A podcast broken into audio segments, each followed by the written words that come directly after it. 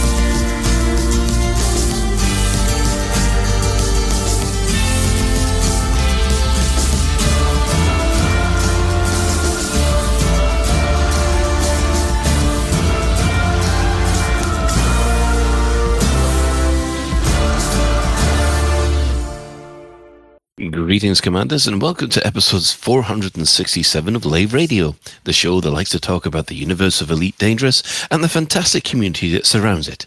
I'm your host, Commander Phoenix to otherwise known as uh, Colin Ford, Chief Archivist of uh, Lave Station. And joining me in the Orange Sidewinder bar for this episode, we have our Head of Health and Safety, that's Commander Ed Levice, otherwise known as Ben Moss Woodward. Hello, Colin. I can't think of any. I'm too asleep still. I can't think of anything witty. hmm Uh, do you ever? Unless it's Well, smart. I, I try to think of something witty. I just don't always manage. Yeah, just We're still we're still holding out hope. Yeah. oh no, hope died a long time ago. Lives, oh mortal lives. Yeah, staff liaison officer, uh, Commander Psychic, otherwise known as Claire Good. Hi.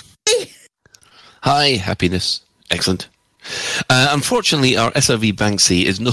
It can't be with us tonight because his boiler's broken. and He's suffering from brass monkey's balls. So, uh, That's definitely the reason he gave. yes, exactly. It's close enough. It's close enough. It's very cold. He's very angry. So normally his family should be able to to actually heat the house just using his anger alone. But uh, it does mean that he's he's in use being angry and keeping the family warm. Channel your anger. Let the hate flow through you. Wow. Yeah.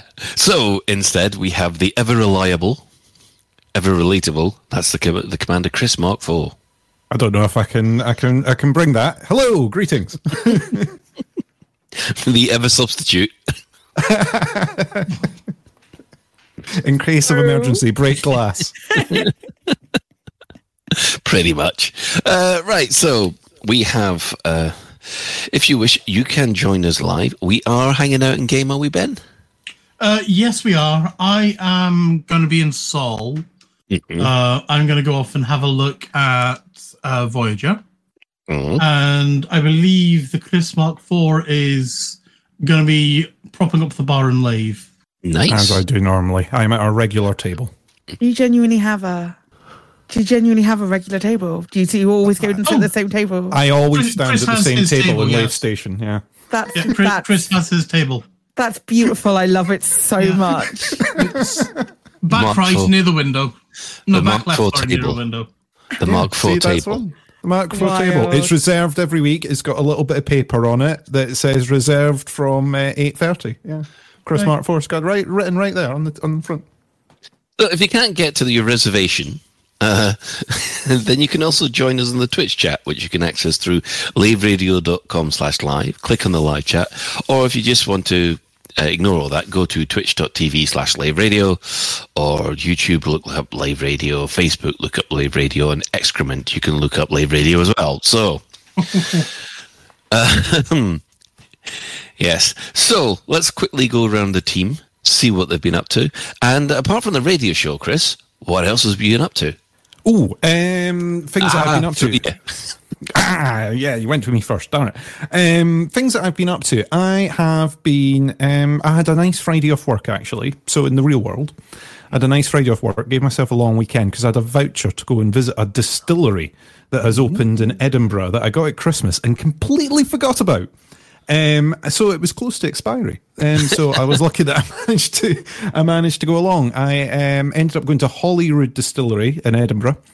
Um, they have only opened in the last sort of eight years or so that they've started production. So they are finally able to actually produce whiskey. Um, because up until now they've not had enough time to have any whiskey. Um, so what yeah, have uh, they been? What have they been doing? What's the distillery do actually when it's in the startup process, waiting for the whiskey to to sit in its things and do its business? so many different things. So it turns out that you can sell pre whiskey as moonshine. You can legally sell moonshine. you can sell all my life? moonshine essentially. Um, yeah, so they they sell moonshine. They sell uh, gin because they've got a small gin distillery, um, which is very tiny and in the corner of a room. Uh, they also sell vodka because they can make vodka and the same stuff, and now whiskey. Um, so yeah, you can, you can go along and you can get all the bits like that, and that helps them sort of fund their current uh, I'm endeavors while they gin and wait for whiskey. Yeah, I'm assuming gin and vodka don't take as long to distill or whatever as whiskey does. No. Yeah, a much a much shorter process. Eh. Yeah, but the place will sm- still smell of rotten eggs. I, I I never knew any of this.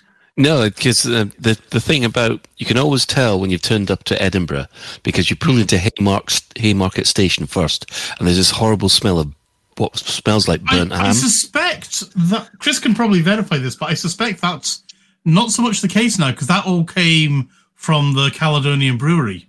Yeah, so there's less breweries now. There is there is still one brewery that's near Haymarket, but the the old style brewery that used to do uh, Deuchars has now moved. So that all got bought up, and they've moved production of that. I think out to Belhaven. Um, so the the brewery at Fountainbridge doesn't run anymore, but They the, a couple of the other ones. to do. Belhaven. Yeah, and there's a there's a, quite a lot of microbreweries. There's even a brewery out in Sighthill now, in Leith, and in uh, Summerhall, which is one of the other places that ended up this weekend at the old uh, Dick Vet, which is now known as Summerhall. Um, so they've got a little the- microbrewery in there as well. Why the hell have they renamed the Dick Vet Summerhall? Um, it's just because they, it became an arts venue, arts venue, and a tech space and a builder space and all that sort of stuff. Is Yeah, this the it's- place that had all of the The fly taxidermied collection. animals? Oh, Jesus Christ. Yes. It should, Yeah, it should because it still was- be the Dick Vet. I mean, Jesus, no. Uh, well, well, the bar in the middle is called the Royal Dick, which is a great name for a bar. Um, um, so you can you can you can visit the Royal Dick in Edinburgh, Aye. and uh, and um, yeah, if you are not fond of taxidermy or animal collections or anything like that, maybe steer slightly away from it. Um, it also has a music venue, which is in the old dissection room. Um, it's a fascinating place. so that was my uh, my weekend involved slightly too much drinking. So I'm going to say, please drink responsibly, listeners.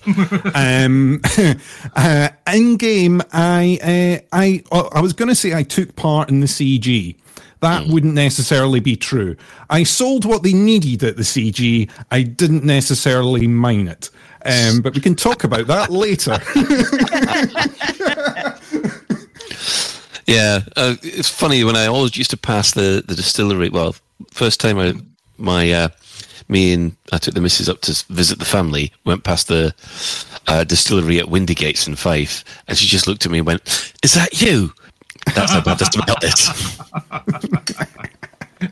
It's all. It's one. Once you've smelled a dis- distillery, it's not a smell that you forget. Yeah. Meanwhile, talking of smells, hello Ben. Hello, Colin. Um, what have I been up to? Um, not a heck of a lot. Um, biggest thing I've been up to has been investigating making a mobile retro gaming thingy bobber. Um, and I, I'm kind of waiting on hardware for that. And I think I might have the software locked down, but I can't. It's like I want to try things out without, but I can't really try them out properly without the hardware. But I want to get prepared for the hardware, and I want it now. Damn it! Um, as we're talking about during the pre-show, I've been having moral dilemmas with my Dark Urge thing in Baldur's Gate, uh, where I feel like I should kill some people, but I was like, but I, I, I like the people. You know, I as Ben like the people who we need to kill. Well, I don't need to kill. Who I, f- I as Ben like the people that I as Dark Urge feel obligated to kill, and I'm like, I can't do it.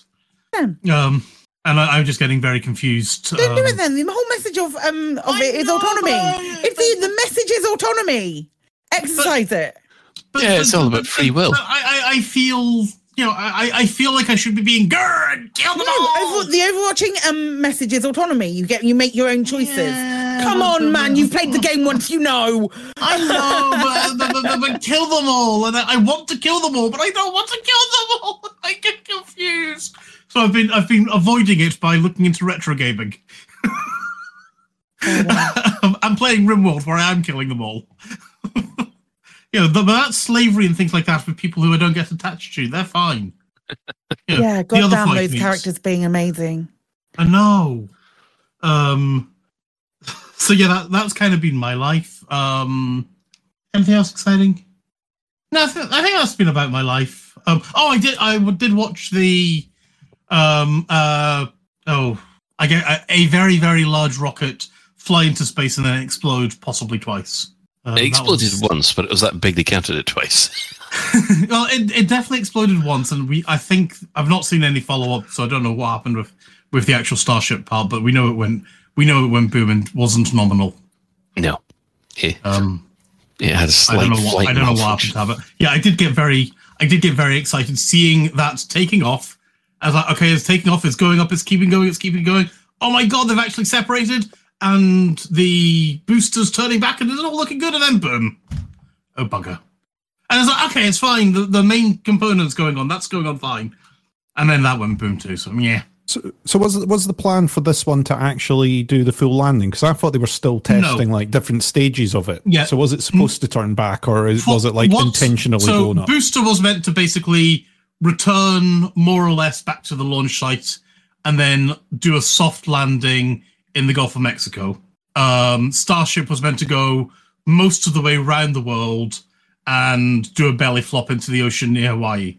ah, okay. And neither of those things happened. Yeah. Uh, yeah, they always plan for the full mission just in case it goes Yeah. right. just in case it goes right. On the off chance it goes correctly. Yeah. They Yeah. made a significant advancement over last time. Unlike Um, NASA, who have got to plan for everything to go right, just in, uh, wrong, just in case it, you know, the opposite, at, the opposite attitude to NASA. Yeah, and that's well, they've got about another five or something starships ready to basically go as soon as they get launch permission from the FAA. And was Um, the pad all right this time? Because I think it was the I first time they blew up the so. pad, didn't they? Uh, last time they, they essentially used uh, 33 rocket engines to excavate a excavate a, a drainage ditch. Uh, So similar No, with how I take off with the Type engines. Nine. yeah, The rocket engines uh, fired this time, so we, you know, yeah. we, yeah, it looked it looked impressive. it did look impressive. It looked impressive, waggling its wings and then and then taking off, and then it didn't look as impressive, it exploding in a big fireball. The the ironic thing is, I was talking to I was on Discord with some people, and they're like, "Oh, but I want explosions," and then two seconds after that, we saw the, uh, the booster explode. I was like, "There you go." yeah, it jinxed it, you bugger. yeah, that, that was quite funny. Um, Yeah. um, Right, Claire. I think that's it. Hi. Hi. Yes. Sorry to cut you off there, Ben. I thought you'd finished. that was wishful thinking on your part, Colin. Hi fam. Um, I've not been I've not been up to a huge amount of stuff um like uh outside like a lot of the a lot of the usual I'll talk about um uh, a couple of video games that I've been playing. I played um a game on Friday called American Arcadia which came out on Wednesday. Um it's a brand new it was brand brand new game, brand new um indie title um uh starring Yuri Lowenthal who is who plays Spider-Man. Um, but he also plays this um this chap called Trevor, who is um it's very it's it's a bit Truman Show esque. The story, the story is a bit Truman Show esque. He's sort of trapped inside a, a dome, but then a lot of people are trapped inside a dome. It is. Um, it was.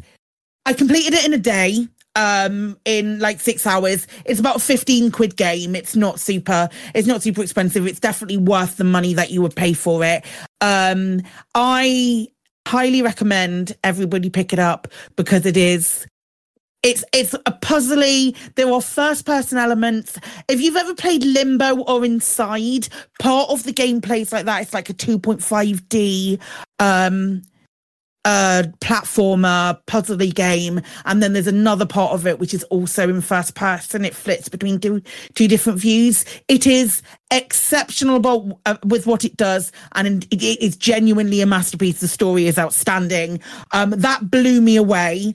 Um absolutely brilliant game. I still haven't finished cyberpunk so i haven't started mass effect yet um, I did some bits in Elite on Thursday, waiting to see what the CG was going to be. Was relatively nonplussed about what the CG was, so ended up playing. Um, so ended up doing like timing myself to see if I could do a loop of the Spire shenanigans and get it get that down to less than an hour, doing like a full loop of it. And I can, even doing that on my own. So that was really nice. It was um a nice metric of like if I want to go and do something in elite, which is a shorter shorter period of time. Like we we've talked about constantly how time poor we all are and those kind of things. Um, and so I did that. So that was really nice. Um, t- today I played the last the bonus episode of the Telltale Games Expanse series. Oh, lovely. And that focuses on um, a different character. And all of you, like, if you've watched The Expanse, you know this character because apparently her part got ex- expanded because she was so popular.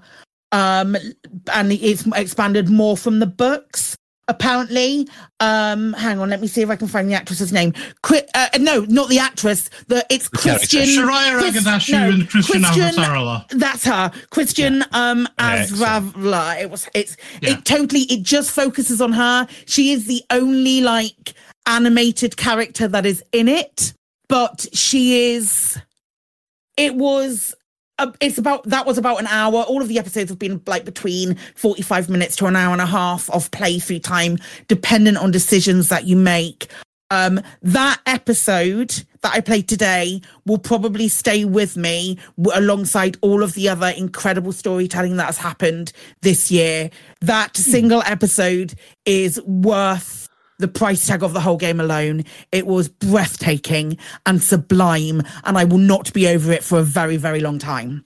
Um, but yeah, that's about about my week. I haven't really done anything outside of playing computer games or editing. I did. I I played one of the best best games of I played one of the best games of D and D in my life on um on Sunday. I loved every fucking second of it. But um aside from that, I haven't really done anything that doesn't revolve around gaming. I mean, living the dream here. Totally busy, but living the dream.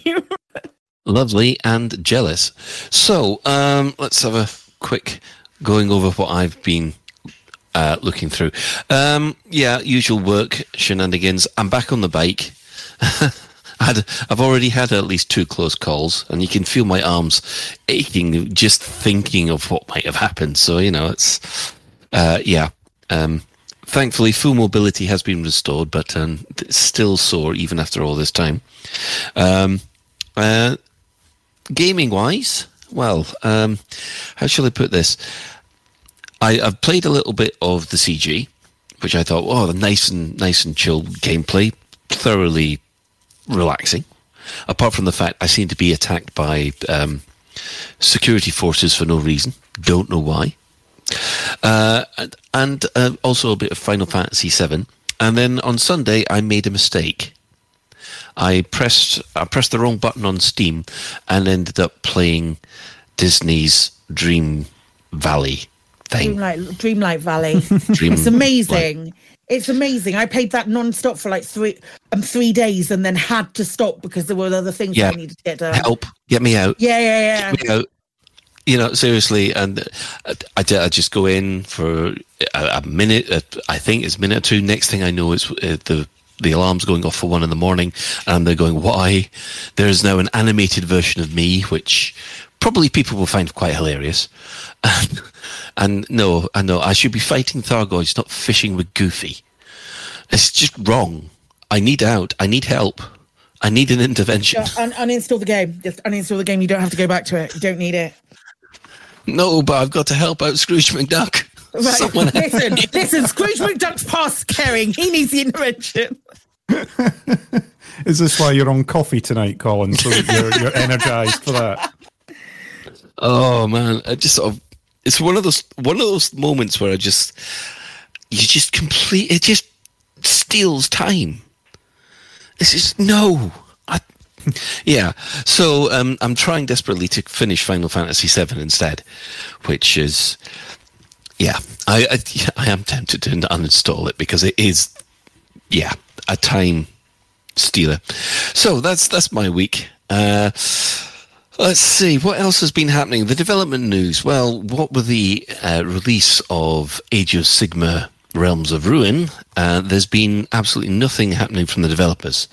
Uh, obviously, the November uh, uh, Frameshift Live has been cancelled, so the next one will be the the festive special on Thursday, the 14th of December. Um, all that we do know is that they said that there's a patch, a stability patch coming towards the end of November or and beginning of December, but they haven't talked about it since. So um, I guess we just wait for um, Realms of Ruin to settle down, and uh, then we'll just um, You know, it's a different development team working on each one, right? yeah. But the communications team all seem to be on the one thing. I mean, we're still getting tweets and social posts. It's just that they don't have a. It's not like they've stopped communicating about Elite. They're just not doing an, a, a Frameshift live. We don't have any information. So I, I'm, I don't want to. I don't want to sound like I'm. I'm kicking off already about this, but um, ju- it, it. I mean, they they have social media strategies. I don't necessarily agree that the strategy is fantastic or anything, but they are still posting on socials. Yeah, well, no, we- we've seen the tweets. We've seen the, the tweets, and we'll probably discuss of the, a couple of them later.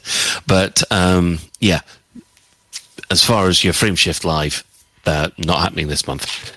Uh, right. So we'll go over to what the community's been saying instead. Uh, and first up, we've got Commander Regit, who has done this. I actually saw this this afternoon, which is uh, Elite Dangerous: The Other Side, which is his his take on the the constant doom narrative that uh, that's been happening on the uh, on the forums and in a lot of uh, YouTubers. Um, so really enjoyed this. It's, it's a musical one, so I don't think we can play it because Definitely obviously can't play it. It's um uh David. Oh God, what's his name? Uh, oh, I don't know. this way we'll get copyright It's not strike. David. Gray, is it? It's yeah, yeah, like David that. Gray. Yeah. David Gray. You know it. Yeah. Um, it's it's a fascinating one. I think the, the best advice was uh, what Alec gave, which was uh, don't get put off by the beginning of the video. Because I did watch the beginning of it and I thought, oh no, it's one of these, and then it turns out it's lovely.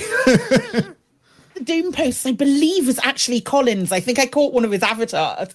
One, one of his avatars. I'm pretty sure it zooms out, and it, it, as it zooms away from it, it, I can see Collins' avatar talking about Oh, how no. shit everything is. So uh, What? I'm pretty sure it's you. I'm pretty sure it's your little. No. Mo. I'm, I'm like, watch it again, mate. I'm, I'm, going to watch it again. you. We'll, we'll, you'll all, all have a look at it. Um, right. Next up, well, you can discuss about yourselves uh, about Okay. what Commander Homburger's post while I look this YouTube up I'm and this, sure it is. Look at- this accusation. Look for the um the one about the share price. I'm pretty sure that's yours. Um, uh, yeah, Com- Commander Hardenberger's got a new blog post Oh, He he talks a little. I wanted to I wanted to speak to Alec about this. Really, it's a bit unfortunate that Alec isn't here. Um, but he does talk a little bit about um how um. You, like obviously go and read it. I'm not going to spoil the whole um the whole blog post because it's great and his writing flows very very nicely and it's worth um reading. But he does talk a little bit about the fact that um he didn't get very good times in the last couple of buckyballs that he tried and has sort of just like lost the passion for it a little tiny bit. And i get that. I get that a little i get that a bit you know? Um i think uh one of those things with with Bucky when we're doing them once a month all the time. It can be a little um um it can be a little um disheartening. I want to say disheartening um to to to constantly have a moment. But he's gone off and he's um re-engaging with other things that he loves in Elite, and I think that's great. Yeah, it's a it's a good way of doing it. It's a really nice little post actually. The thing the thing I didn't realize is that we helped name his fleet carrier. I don't remember that happening on the show, and I'm so sorry. I can't remember either. My apologies. I'm I'm gonna have to I'm gonna have to roll roll the tape backs. Uh, but yeah, um, no, it's it's lovely and nice pictures as well. Some really good screenshots in amongst there. And I think it was Hornberger the other day who shared a shot that looked like an aurora borealis on a planet. It wasn't. It was because of the star type that was nearby. I think it was him that shared it. Yeah, that Is- was an amazing this, uh, shot as well. Planet, is this Planet Death? Um, it might have been, but it looked like an aurora borealis above the. a- the. I'll need to try and quest- find the post It's now. in it's in the question of the week thread. I found it straight away. Ah, is it? Okay, that'll be It why is, I saw it one then. right there. Uh, I have shared it in our in our chat. Um, we might we might you know what we might even ask Comberger if it's all right to use it um at some point because it is a very very beautiful image. It is pretty. Um, Hamburger, can we steal it? what's next on the um um on the list? Oh look, it's mine. Me Mine? Yeah, me and um, I I put together a compilation of the um the adverts. Like occasionally, I don't know if you've noticed, but me and Chris, me and Chris like to put together like do some adverts. Um, and we haven't done them for fucking ever because we're so busy. There's And it hurts distilleries to visit, Claire. Just- There's distilleries to visit. there's so much there's so much that weird like no no but real life and other things have properly taken a bit of a toll and we've got a backlog of things. But in the meantime the ones that i have done the animations for and the visuals for i decided to put all together and release as one um just shy of 10 minute video. Um but it's linked in the show notes if you want to go and um if you want to look at it. Did i've i've listed one of the um one of the cast lists incorrectly but you will be able to spot which one it is and um yeah that's also there. Um, so yeah please feel free to go and check it out. Um we also have we also have um elite danger dangerers are um our french friends um who do the adventures um the adventure series are very proud to release their fourth adventure in english called On the Trail of the Stargazer. A station issued a call for help in finding the missing explorer Luca Reykjavik, and you can find out why. We've got a link to that in the show notes as well. It's really good. I know very well that there is another one that is not too far away from coming out. Oh, awesome. I'm, I'm really Um, wanting to try one of these. I'm not giving it a go yet. I know Alex talks about it a lot, and people on the show have been talking about it. And I saw the Buur Pit had put something out the other week as well. So I'm really going to have to give this a shot. It's really good. It's it, they're they're really good. They're really good fun. Um, so um, yeah, I'm I'm wanting to do that. Wanting to do a couple as well. I might be waiting for a specific one for no reason, but um, it's um yeah, it's really good. I lo- I I love what they're doing, and I love the um additions to um the little additions that they're making is really really really nice. Colin, did you find yourself, or is it not you? It's not me. I call complete bollocks. I'm going to. I was going to. so sure it was you. No, that To be post that you're referring that post you're referring to is uh, is in the it, it's in September when I didn't post. Okay, because it looked it look. I, I swear the image. I you only see it Nope. for like a second, and I was like, "That's Colin," but it wasn't you. It's not, but because I know that I looked over that that report that's in there, and I I actually put a positive spin in it. So it could have definitely been you, though. That's the kind of thing oh, that you would have said. look, I had look, I had one wobble when they cancelled it out. Just because I had one wobble about it doesn't mean that I think the entire thing's on the way to the the Swanee. Wow. So you know, well, that's that. I I don't like just- being I don't like being accused of being. You know that. So Fuck me. Amazing. Okay. um, we actually while I while I look at it, is there anything else that's going on? There's a there's a um expedition that started this week. Um, which was um that is not I've not added it yet to the show notes, but I am going to be adding it to the show notes. It's um an activate all guardian beacons um uh mi- mission uh well not mission like an expedition um they've got a big list of um waypoints 30 waypoints to um access it started on the 15th of november and it looks like it's the the the expedition as far as EDSM is finishing on the 1st of January but I'm sure you'd still be able to sign up and give it a go because there definitely have been been people doing it and it looks re- it looks like it might be kind of fun Yeah, right. Okay, well, if you have a community event that will be taking place soon and would like us to yell about it, um, then tweet us the crew at Lave Radio, e- email us at info at laveradio.com. So, the in-game events. What has been happening this week? Well, on the 14th of November, we, it all kicked off with a Torval mining campaign.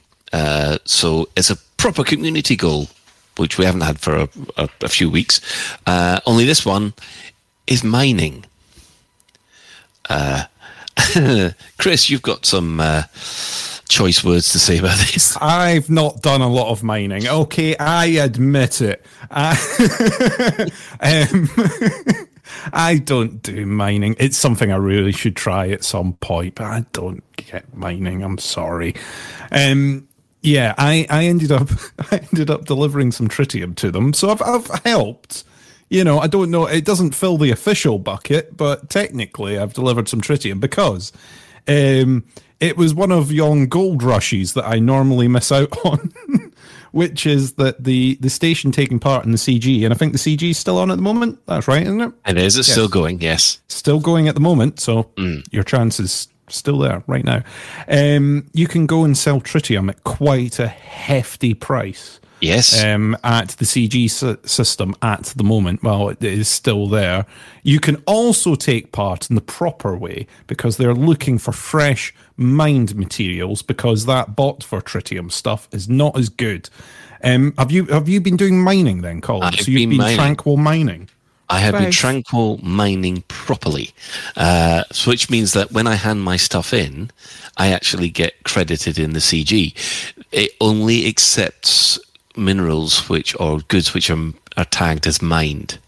So the problem is, um, if you buy it from a fleet carrier or if you buy it from anywhere else, you don't get any credit towards the community goal itself. Um, unfortunately, it also means that if you pirate it from something, you don't get any credit for it either.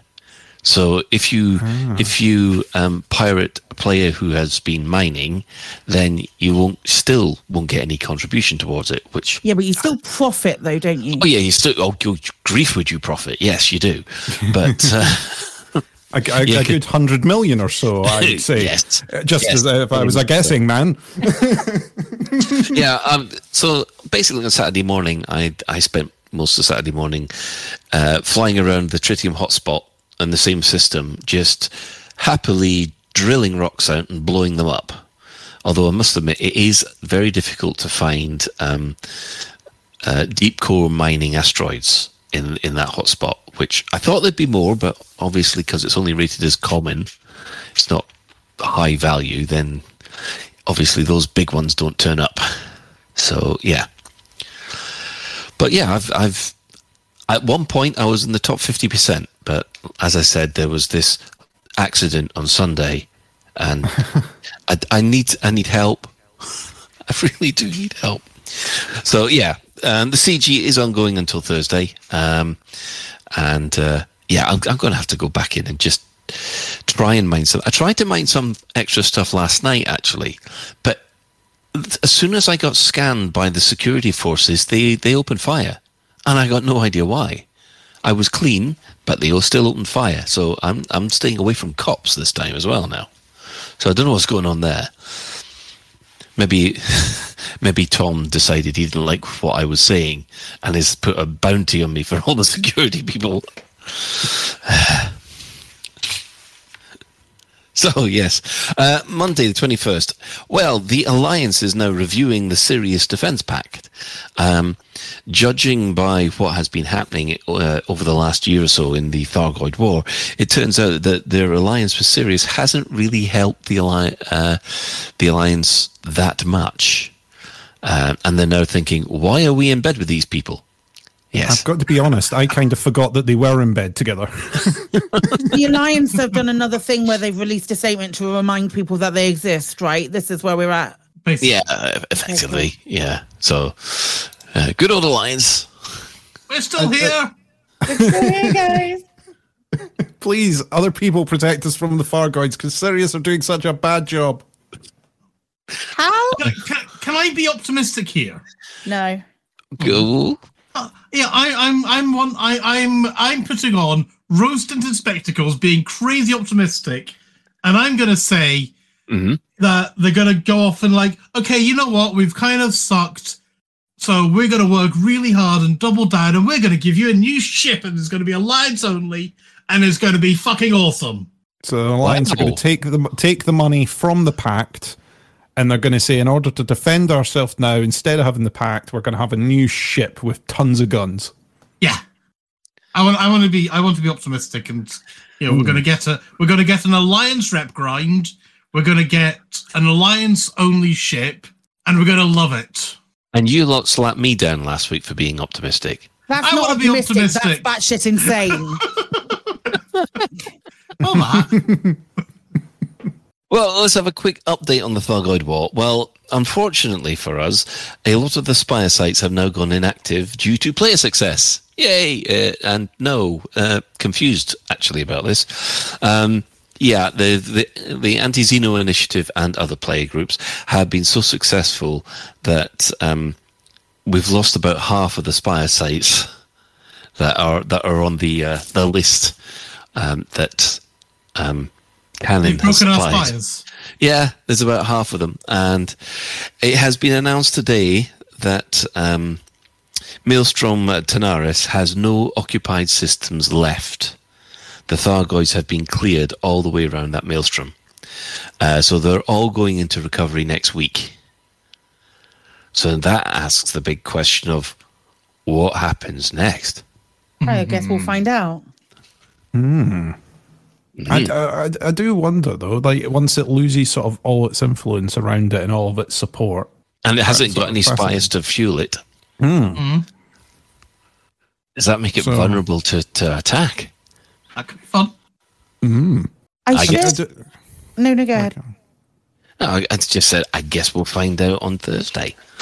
I don't think we're going to find out anything on Thursday. I think it'll just it'll, it'll either no, they won't even be in a position to be able to move them because they're like static objects, aren't they? Um, maybe we'll get some more come and start visiting. Maybe that'll be on the update. We we just Oh. see some more on the way because that was the last time. Some I can't remember who it was who reminded me in a um um that in a micro patch that that Arthur referred to as a micro patch at the time. That was the first time that we got um like the first visual of of Thargoid. Thargoid kind of things when they they, they first started com- um, showing up and um heading in our general direction. Um so I wonder whether we're going to start to f- we're going to feel like we're entirely on the shore foot and i'm sure there are some smug anti-xeno pilots out there that are like look how well we're doing. We're going to smash them and it's all going to be over by christmas. And um on the patch we get like eight more i think that'd be really fucking funny i would love that guess guess who's coming for Christmas dinner? Yeah. It's the Thargoids. Here they Um, come. I mean, is, is is anyone still pointing their scanner out into the black and s- hearing, listening out for weird Somebody noises? must. Uh, I'm, I'm just saying for the amount of times that people go into single star systems. Mm. And because it was that was how it was how we discovered more wasn't it? Was going into single star systems and and sort of pointing pointing around and hearing other noises and saying that there were more signals than just a star and not being able to locate them. Am i right in saying that I feel like how it was I feel like that's how it was done. I might be entirely incorrect, and I'm sure someone in chat will um, relish in correcting me at some point. But I just think um, I think that would be a really sort of neat way, just a fully circle back to oh yeah, they like there's more coming. There's more coming to um, absolutely piss on our bonfire. Well, I'll Well, tell the you the truth. Um, I, I hate to say this. I hope that we do have something that will unleash the bladder. If you see what I mean. yeah, yeah, for sure. Like a Yeah. Now that now that we've pushed them back, now we get like a reinforcement wave from their side, so that they can try and reconquer or do something to, Yeah. to fight back. I guess. But I don't know. I don't know if like the rest of you have noticed, but um, Thargoids aren't really ones to back down. They keep fighting until there's nothing left. So I don't think we're in a position where there was nothing left, because otherwise, that's now we and I'm using the word we very loosely with this, but now we know the best techniques by or the the meta way by which to fight back. I feel like there has to be some other give um from the other side now um because they've worked so hard on these on these big set pieces i wouldn't expect them to only hang around for a year No, or no. like a fucking couple of months in the when you think about the barnacle matrices Hmm. Yeah, the Spire sites have had a, a remarkably short life up until this Mm. point, so presumably there are further plans for them. The the only thing that makes me think that we probably won't get more Thargoids coming is remembering speaking to Darren about the absolute toil and pain that was Oh, making was. those things move. Um, but Darren's not there anymore somebody else has probably worked it yeah, out. exactly. So, How some, much some, someone else it is having to sit it. there and type it in. Yeah, but Speaking uh, of Darren, I should and Thargoids. Speaking of Darren and Thargoids and Spire sites, um, three excellent segues into um, we we finally found out what Darren's Easter egg was that he when he left yes, of course. when he left the company. I meant to I meant to, meant to put it in the um in the in the notes. It's his final Easter egg, and it's to do with um scanning when you do the Artemis suit scan on the gazebos um, right. on the Gazebo um, Barnacle site. So when you do that scan, the um, the little dots on your scanner are supposed to be. It's not perfect, um, but it's supposed to be Morse code in that it is um, the Morse code for NH3, which is ammonia. Ammonia. mm, Um, because Darren is a massive nerd. and that's why it's there. I love that. Yeah, I, I, really I, loved it well. I thought it was great. I thought I've that was be- great. I've Go got to be Chris. honest. I, I I- I didn't know that those um those sort of readings that you get on the genomics scanner. I didn't know that those were keyed in. I always assumed that those were kind of randomly generated. No, it no, now no. makes me wonder what else is hidden in the genomics scanner. No, someone showed me a graph, um, uh, some kind of genetics graph the other day that looked surprisingly like um, the Exobio scanner. And I can't remember. I can't. I'm, I'm now horribly thinking, oh, is that in, in my fevered imagination? But I'm sure that there is some kind of genetics marker graph that's similar to the scanner.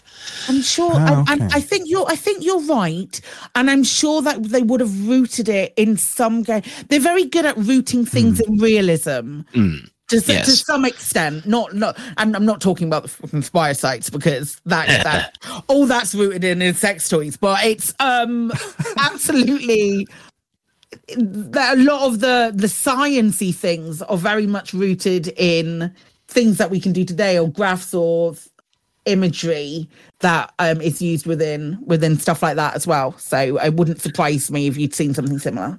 There's one graphic designer now in Frontier going, oh my God, I, t- I can't believe they think it's a sex toy. it is a, oh come on it, how I phallic worked for ages on you, that. you tell me that those aren't phallic you you look at me and you tell me that those big spires that stick directly out of the um, planets you tell me that they're not a phallic shape it couldn't really be anything else but it's certainly a phallic shape it, for me, for me though, it's the fact that you have to stimulate the nerve endings to make the little bud pop out. That might be a step too far. And I thought what we were discussing in the chat room was dark enough, but never mind. right. Okay. Um, well, on that note, I think it's that time of the week again. Score alert!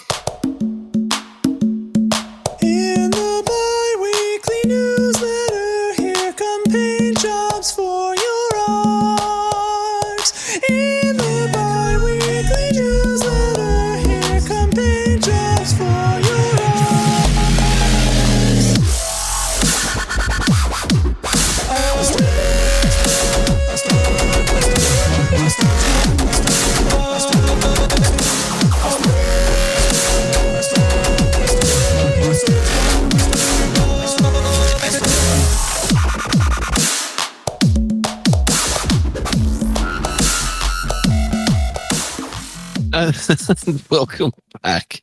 Well, we have a good news, everybody. Well, there's good news and bad news. Good news: the Friday, the Black Friday sale, it's back. That means if you want a ship that looks incredibly dark, you can get one. Woo! Yes, it's excellent. So that's all the Midnight Blacks uh, skins are available as of now, and this is normally in the run up to Christmas. So go out, get, get them, uh, and enjoy them. Uh, problem is, is someone has posted an adder in black. What's wrong with that? It's just an adder. I'm just expecting Baldrick in a coal uh, in a hole for the next. So you know. I was going to say also the new the new suits and stuff are also money off at the moment. Yeah. So even the Are they ones that were only released, not available in black. Those are the multicolored ones, uh, but they are also on sale. So if you looked at them, thought about them, thought they were too pricey, you can now look at them again. They're now Hmm. cheaper. Is that that's include bubblegum doom guy? That's the one. Yes. Is it Yeah, so really? this- Oh god. Also, the science kits and all that sort of stuff are money off. Amazing. Yes, I, I will. I will now be forking out for a a bubblegum doom guy. I think. Wild. can I can I also just like just for a moment I wouldn't mind just hijacking this ever so slightly. Oh, Um, you do surprise me. Go on. And then, well, no, no, nothing, nothing major. You know how I talked about ranting earlier. Um, I just, I just saw there was a there was a post on the forums that I saw. There were a fair few people expressing um their concern on the forums over under one post that Frontier weren't going to be promoting this. Um, the Black Friday stuff on their socials. I think it went either went live yesterday or today. I saw a Yes. post about it, and I would really, really, really love just a tiny, tiny moment to talk a small amount about social media strategy and explain.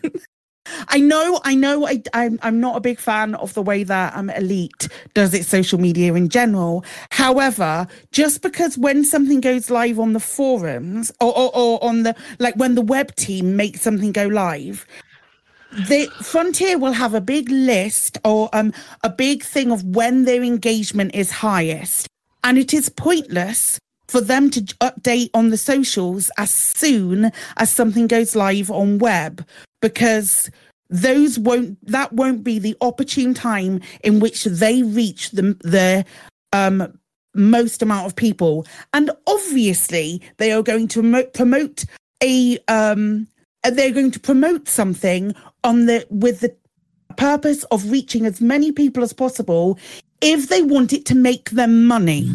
Mm. So, with the best will in the world, Frontier didn't forget that it was on.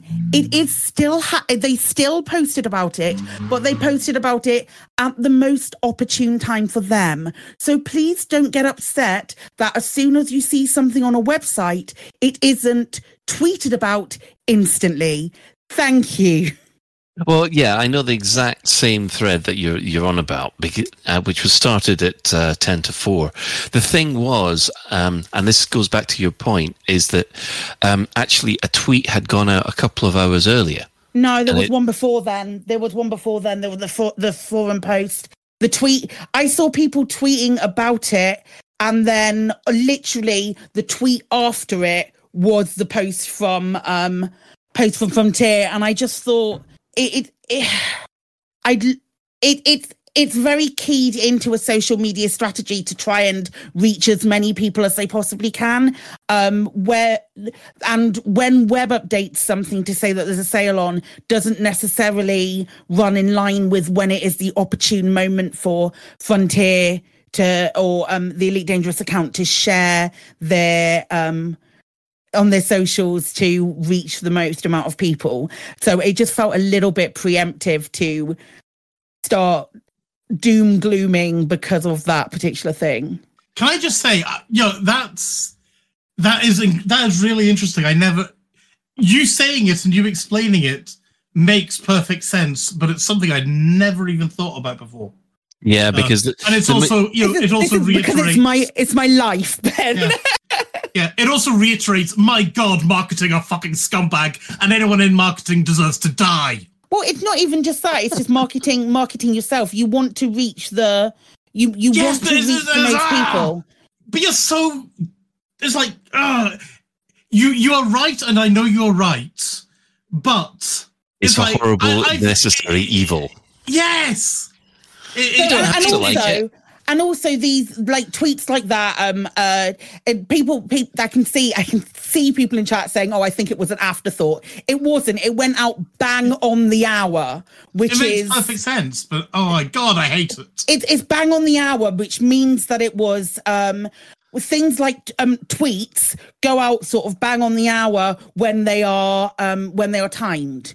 You can time um Yeah. social media posts to go out. You can delay social media posts. Health, I do it all the time. Um it's you you have you market yourself based on previous tweets, seeing when you get the most engagement because you have graphs on when people press like and view at the right time. So why wouldn't you post at that right time? It things like that frustrates me because it, it's an ac- accusation that Frontier isn't on top of it when they actually are. Do you know what I mean? You mean you, you? It's like you're being accused of of posting something when you actually didn't. I feel like a lot of it is like um eh, uh, uh, some of it comes from a place of oh we we want to call out frontier because sally's no longer there and obviously sally was doing all the social media posts which Yeah. i don't necessarily believe that to be true. Um i think it is a um a communal cm thing and um they have a structure of people to work on the post. Part of the community management within frontier is working on the um is working on um their social media strategy as well. It is part of the community manager role. So it isn't surprising that it would be it would be the whole team that participates in creating imagery and um queuing posts to go out. Granted there are not that many posts that go out from the elite dangerous account but there haven't been from a very long time. I but it shouldn't have been the issue that it was um Yeah, for some folks. The one thing, the one thing that, especially dealing with Twitter, is that it is so easy for your posts just to be swallowed up in the Twitterverse.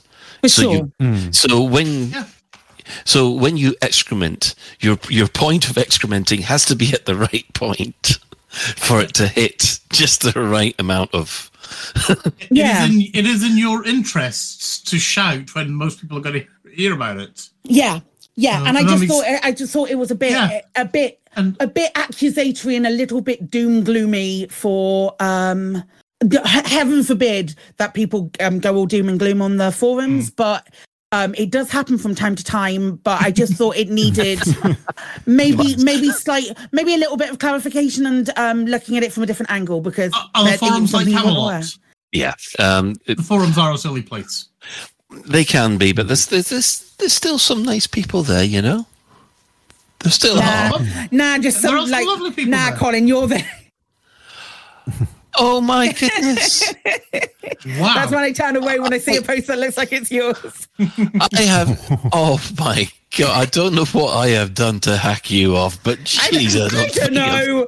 I don't know. I feel. I feel like. I feel like I pick one of you a week to just like be an arsehole to. I, Remind me to think- duck for cover. think I've been doing it for the last It's never, month it's never gonna. It's never gonna be Chris Watford. He's too lovely. I'm going to start using Chris as a shield. He's, he's my Well, human let's face it, shield from We've now got on. enough of them. Um, I've got to say, Kremen makes quite a good point in the chat as well, which is that with the For You feeds and the algorithm controlled feeds now that don't really appear in a timeline, it doesn't make much of a difference sometimes when content is posted, as the algorithm will decide where you see it in your timeline at, For at sure. certain points too, which, you know. Yeah, also, Twi- Twitter's algorithm is a fucking cesspit now. It's, It is, it's it is terrible. a skip fast. It's terrible. Look at every look everywhere else for um, your social media content.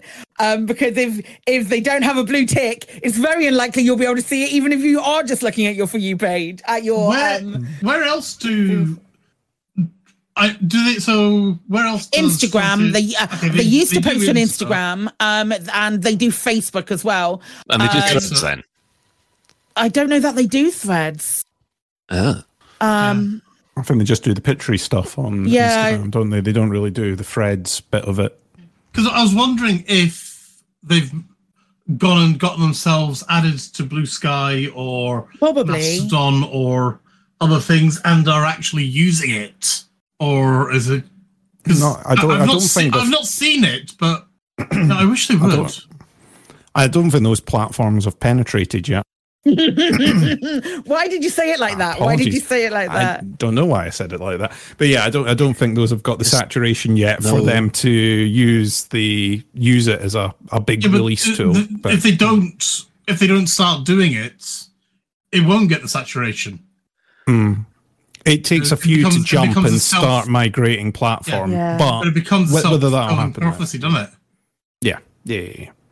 Um, Right. Well, on on that stimulating conversation of uh, of social media etiquette and timing, and we have Uh, a lovely Blackadder on screen. just don't you start. Uh, we'll do. We'll take a break, and then we'll come back with our discussion. Get ready.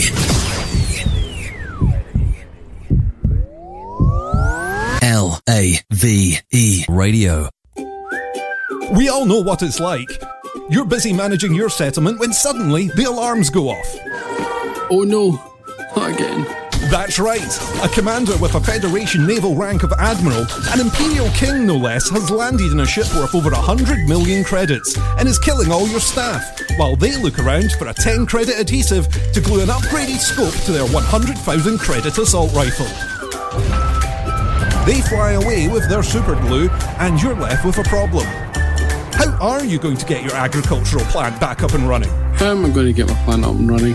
How are you going to find staff at short notice? How am I going to find staff at short notice? How are you going to deal with all those bodies? There's bodies everywhere, and they've stained the carpet. Wonder no longer. Call Aries Crime Scene Cleanup Services. Hello, I'm Harry for Harry's Mine.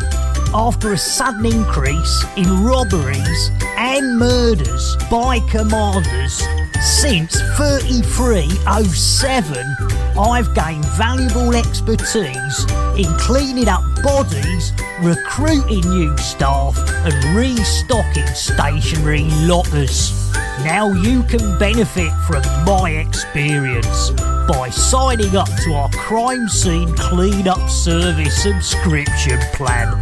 That's right. For only a small monthly fee, when your settlement alarms are activated, our rapid response cleanup crew will be dispatched, along with our patented Cadaver Scoop 150.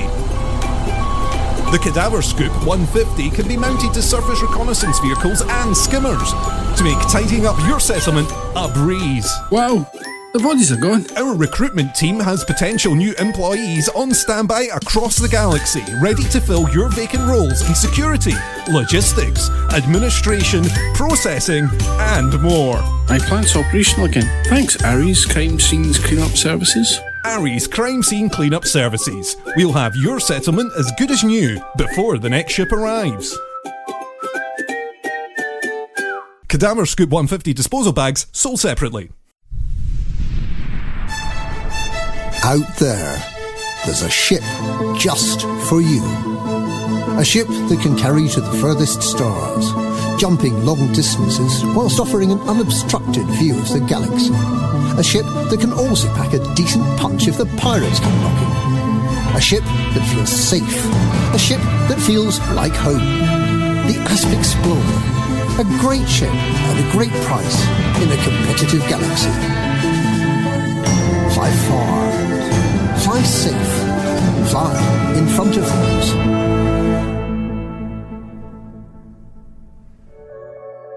Space is vast, and pirates have needs just like anyone else. Introducing the Lonely Pirate Handbook, the ultimate resource for lonely pirates. Our guide covers the hot spots and not spots of interstellar space, from smugglers' dens to space station taverns, with helpful chapters such as how to be presentable in polite society, how to get rid of that nefarious rank, and my favorite, occasionally shower. Are your early advances often mistaken for attempts to rob or plunder? Oh, I've come a long way for what's in your hold. Prepare to be boarded. Friendship charge detected. Oh. Buy today and receive the Lonely Pirates Chat Up Guide for free. I've got a very large hard point. Would you like to see my very large hard point? You're so hot. You're making my temperature critical. Lower your shields. I want to inspect the goods. Come back to my place. I might let you touch my A-rated anaconda. Are you smuggling illegal goods? Because you got fine written all over you. The Lonely Pirates Handbook. Now available in all Anarchy bookstores. We'll teach you to loot anyone's heart.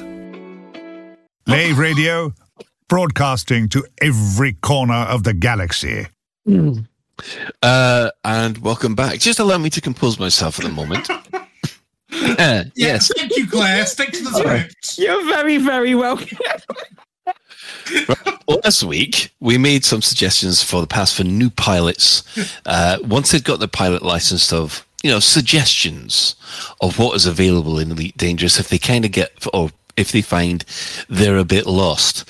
Um, yeah, this week we want to look at the other end of the scale. This is suggest- suggestions and only suggestions uh, for other things for people to do, which, you know, when they feel they've done it all and they've run out of inspiration, you know, some things for you to experiment with.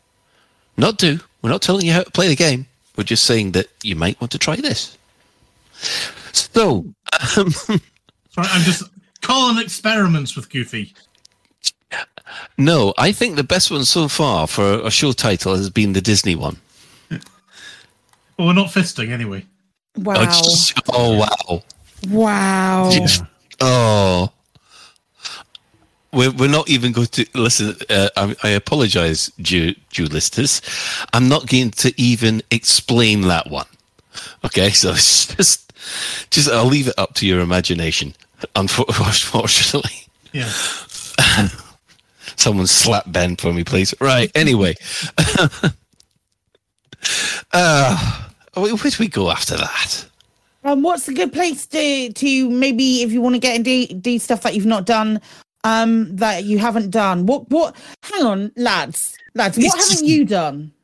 What haven't I done? Yeah. Um, I haven't engineered my suits, and I'm not going to. Well, that's great. No one, nobody asked you, Ben. You literally just asked me. I've Yeah, never you've, done. got, you've got me there. To be fair, I've never done tourist missions. you've never done tourist missions. Well, there Nope. you go.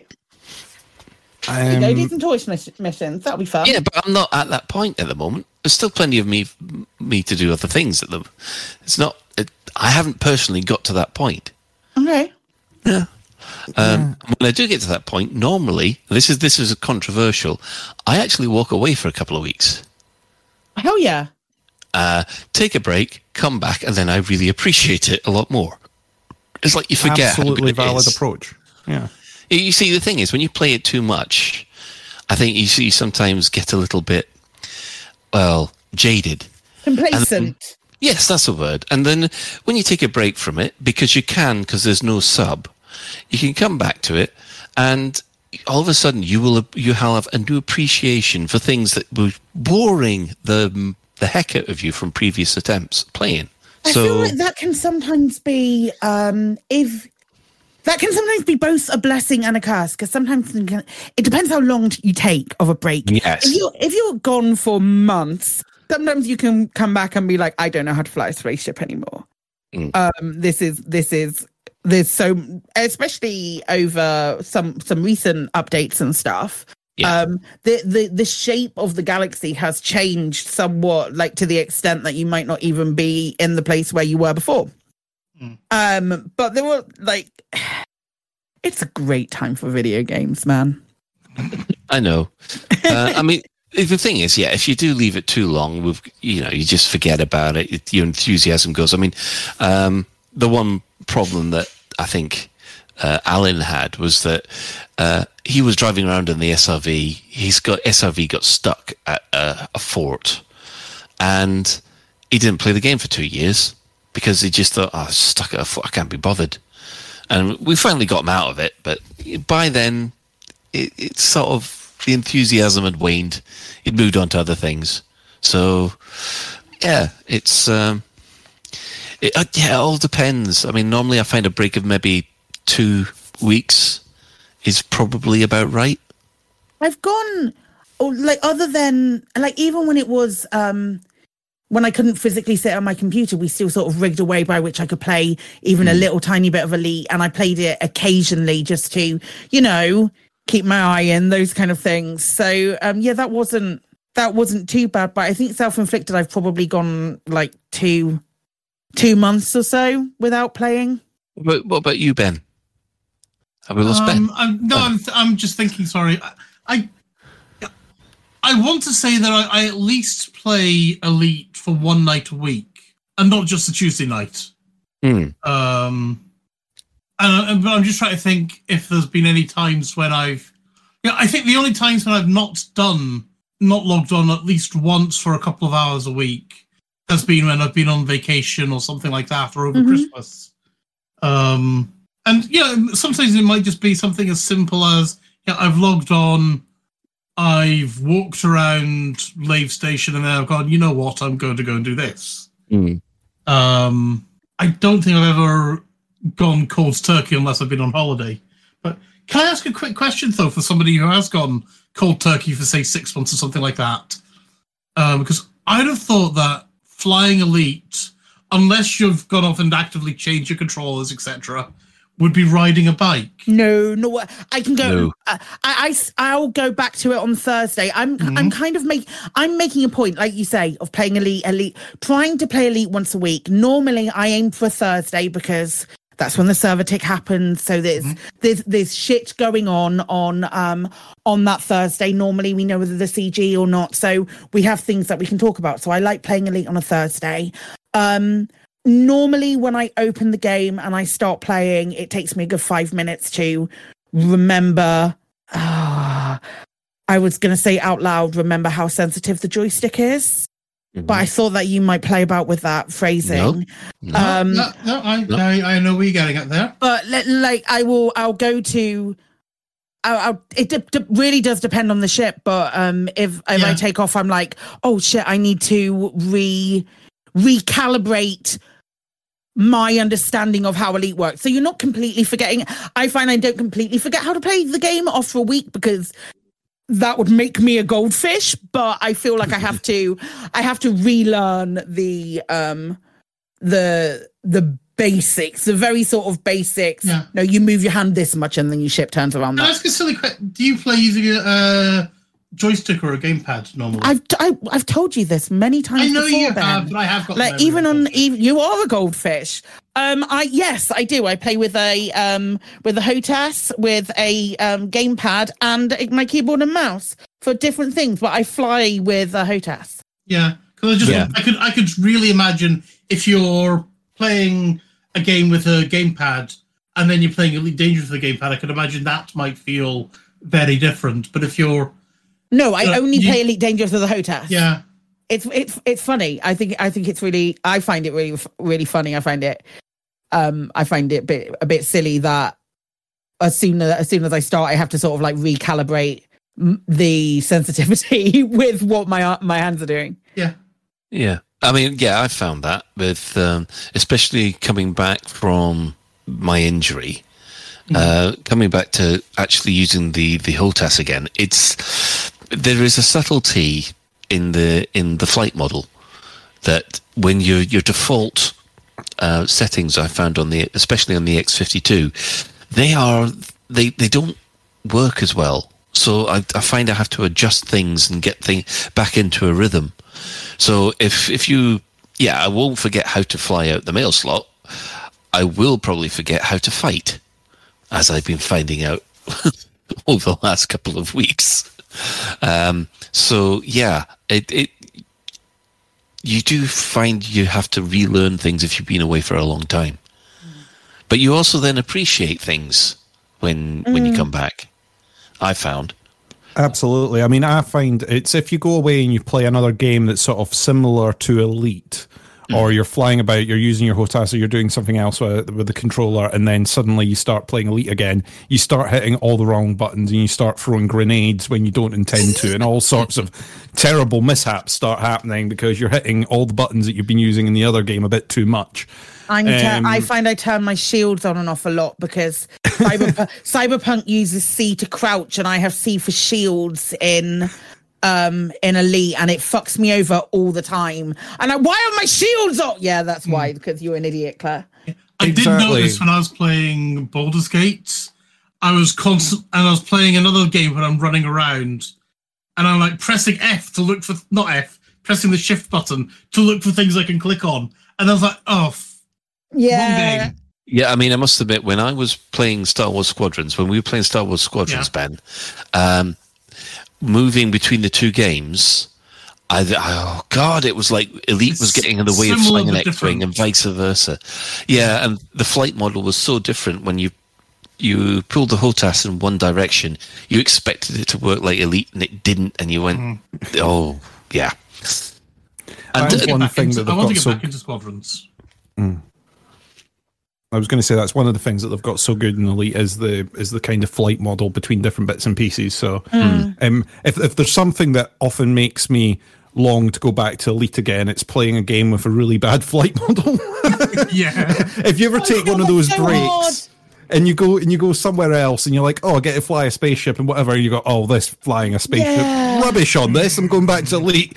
I'm going to fly properly for a bit. There's been a couple of games that have come out recently where I'm just like, what the f- is this? oh my god, Elite does it so much better. It's kind of like the you it's like a yearning back for something that actually feels like it works and has like substance. Yeah, and then you it- get the ship and then you're you're fucking flying everywhere because you got you've got it all got you haven't calibrated yourself correctly yet. Yeah, I mean that that is to me is the the quintessential reason why I don't play No Man's Sky. Everything else apart from the flight model in No Man's Sky, I really like. But as soon as I try and fly the spaceship, which is to tell you the truth, what I've what I thought the main draw for No Man's Sky was, I, it's just no, I can't do it. So I always come back to Elite. I mean, I'm running around the planets, building bases, and thoroughly enjoying that part. As soon as I get in the space, it's ruined by the spaceship. but uh, that's my opinion on that one. Yeah. You you were asking about like little breaks and playing Elite and trying Mm. something else. I mean, that's where the expeditions for No Man's Sky sort of come in with me. They scratch an itch to do something different for a week or so, and then I'm back in Elite doing my thing. You know, uh, picking my task or whatever I've got that I'm I'm wanting to run about and do at that particular time. You know, so that that's like one of my little sort of palate cleanser. For want of a completely different uh, term, you know, where you're sort of like, I want to try something different for a little bit, and then you come right back again. Yeah, yeah. uh, The, and the the thing is, I think we all agree is that f- amongst us four, when we do come back, we're we're back. It's not a case of oh, just try it for a little bit and then away again. You're probably I- going back for a deep while, and then you need that break again. we talked about it the we talked about the the other week i think i think i mentioned it the other week that um there's been times when i've been sort of go feeling a little bit like i am slightly because of the the position and things and the the ed partner stuff and all of that i kind of feel that i'm obligated to play elite sometimes um and there's been a few times not very recently, but sort of maybe three months or so ago, when I've been looking at my schedule and I've been seeing that I've planned elite and I've been dreading logging in.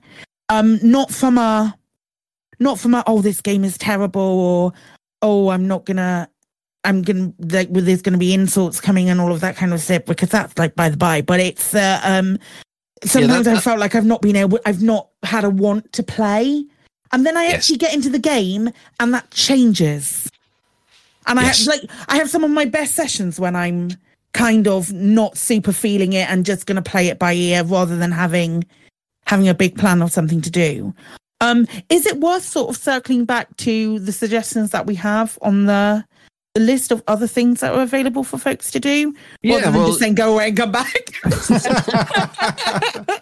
just We'll be here waiting for it's you when you come back. Well, actually, I thought this was quite a, a fascinating discussion there. So I thought, Mm. yeah, No, I agree with you. It is. Yeah, but I, as you say, I think you, it's quite right. It's run, it's run its course. So, um, well, the first thing we should point out that um, if you have been playing Elite Dangerous up to this point strictly as a solo gig, you're kind of missing out Mm-hmm. because I have found um, personally that if you actually get yourself a, a regular group or something like that, then uh, the game expands increment it, it exponentially. Uh, so joining a community such as you know loose screws Buur Pits our, our own discord for instance Canonn uh, Anti-Xeno uh, initiative the my, my, my, my people are really cute. Everybody over on my Discord is really nice too.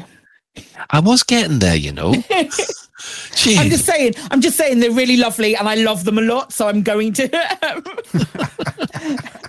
I'm going to be a nice person about them. Not to their face though. None of them listen to this, so it's fine. Yeah, Operation IDA, the you know the Carrier Owners Club. There's there's a whole load of um, discords and you know Buckyball. Hutton. We Yeah. need to mention Hutton. We need to mention Buckyball. Um, the Yeah. Fuel Rats. Yep, fuel rats, rock rats, hull seals, kingfishers. Um, they're the, all these community groups. Once you actually get in with them, you'll find that the the game just opens up. Especially if you've just been a solo player up to that point. Fatherhood, Operation Witch Hunt. It is, it Uh, is some of the most fun sort of in-game experiences is when you run in with a bunch of people and do something silly. I mean, I enjoyed doing a bit of. Um, we did a bit of Thargoid combat. Yumi, Ben, and um, Ralph. Uh, Yes. One Monday night, I got invited along to that and really enjoyed it. Uh, one of my favorite sort of on foot experiences was in the with the the SOAC people running about doing on foot combat so much in the fun. area. Holy and shit, we need to do a queue a queue of ships trying to frontline ships trying to drop everyone back off at the station because there were so many of us trying to get in and out it was ridiculous um, but yeah like doing doing a big fi- thing in a group and um, genuinely the community is really welcoming. Welcoming. So if you are a bit like I was a few years ago, and you're sitting and going, everyone says that the community is welcoming, but will they welcome me? They absolutely will.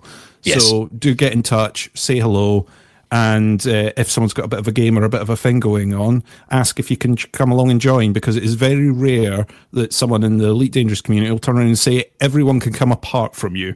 It is the rarest of things. Yeah. You, So, you have got you to will be absolutely a get invited. in. ganker of the highest order. Yes, yes. A ganker of the highest order who has also cheated with a bot. So, um, yeah. and I've got um, Captain uh, Zach Flanagan in my mind f- f- right this moment in time, but um, we'll move on from there. Um, obviously, if you join a BGS squadron, that gives you, uh, if you haven't tried that before, I think we touched on that last week. Um, I would also recommend trying CQC, especially if you go into the CQC Discord. I know at the moment it's uh, th- there's a couple of maps which are broken, but they just flip over. So um, yeah, I, I- the thing is that CQC is so perfectly balanced as a as a, an arena shooter. I, I I really enjoy when you have a good four by four session or a uh, a full eight di- um, uh, death match, but yeah, it's it's just the it, it, yeah frustration, but sometimes if more it's people were playing, it would be more balanced. But as soon as you start playing, and then someone who's like a level 50 who has everything unlocked, who is better than um, who is better than everybody else, it, it'll Yes. ma- it, it then makes it difficult and makes it frustrating. And that's the point that I log off. So I maybe play one game and that's about it. Yeah, I mean, normally I I can last a little, maybe three, four games if, but the the question is is whether or not you get uh, a full crew because if it's just Mm. you versus Musketeer, well, that you yeah, exactly. Because Exactly, and that and that's also that's no fault of its own. Of its own. Hmm. That's the way that it's made. That's the way that it's made. You you the more you play, the more things that you get that will benefit your gameplay, and then the more frustrating it ta- it ha- it becomes. This is my personal experience. You guys might have a completely different experience, but the more frustrating it, it comes when you get hit by thermal lasers when you haven't even got them unlocked. Do you know what I mean? Oh yeah, completely. I understand that. I I understand that. The the main it's, a, pro- it's a very similar like leveling up way to I, th- I think call, one of the Call of Duties did. Mhm. And the, like the more you play, and the better the better you get, the easier it gets for you. And I think Titanfall did that as well, where you the the more you played, the better you got. They gave you the smart pistol, which had the auto aim. I'm just like, Mm. What's that- the point of giving you an auto aim yeah, if you- what's the if point- you're that yeah, good? Mm. exactly, exactly. So you're you're unlocking easy mode the more you play, and that's when it becomes Yeah, I frustrating think- uh, when the, My- the balance isn't right. My proposal: the better they get, the worse ship they get. Hundred The percent. slower, the slower it is, the worse guns, and and they're all just slightly off center when you try and fire them. The better you get, the worse the ship. and also you can drop rank as well, so that you get access to the more easier, easier stuff as well. Um, and there's, there's no, and I'm not saying that it is at the fault of the player. A hundred percent, it's definitely not the the fault of the player. It it would be so much better if there was a much bigger group of people who were interested in CQC so that the higher level players could be playing together. But if I was going to do a big overhaul of any mechanic in the game, it would be CQC. But my question is is there enough people playing to warrant that?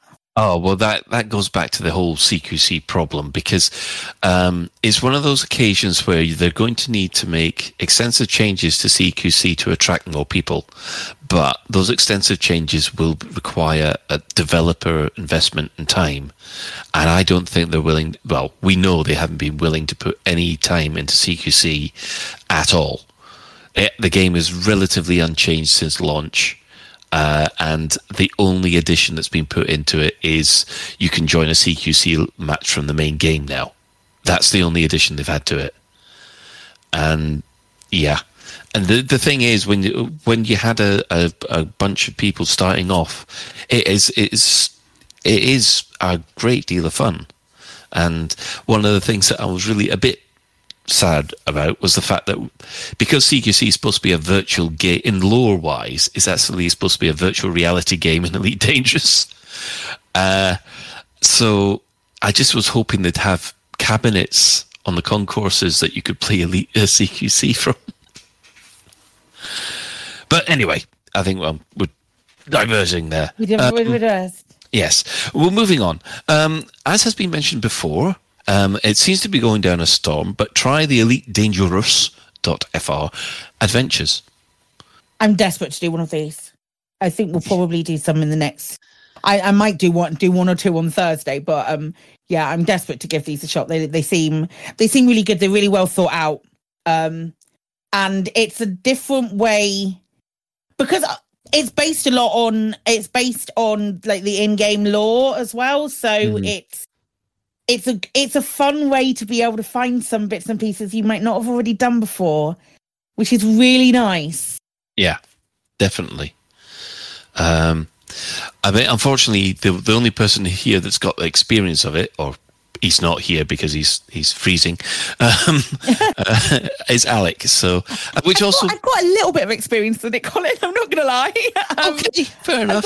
I've got, I've got, a little a little bit of experience in it. I haven't actually actually done it, but I have um I have been working with them, so I do I do know what they're doing. some insight. Yes. I- it, it's really it's really um it's a really interesting project that they've taken on um and it's one of those things where we again we will talk about being time poor and stuff it's it feels like a nice sink of time to do one of these one of these little things that they've done if you're not um Yes. Sure, if you, you don't have Yeah. if you if you're time poor. Yeah, it's, it's like a measured quantity. I mean, that's that's the kind of thing that I harp on about when I'm on. So yeah, I mean, if it's something that's got a sort of measured time against it, And I'm like, okay, I know I can fit one of these in. Right, let's go off and, and do it. And I'm I'm really looking forward to giving it a, a try. Uh, well, here's another one. Um, I know that me and Claire have got into this in a big way. Uh, buckyball racing. Nah, fuck them.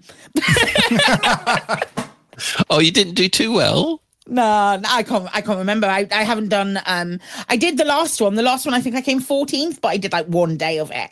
Um, and I don't know what I don't know what the next one's going to be. It's really fun doing buckyball stuff. Um, it can. It's it's one of those ones where maybe that's not the best if you're short on time because it's almost like oh, just one more run. Just just give me one more run. I'll do it.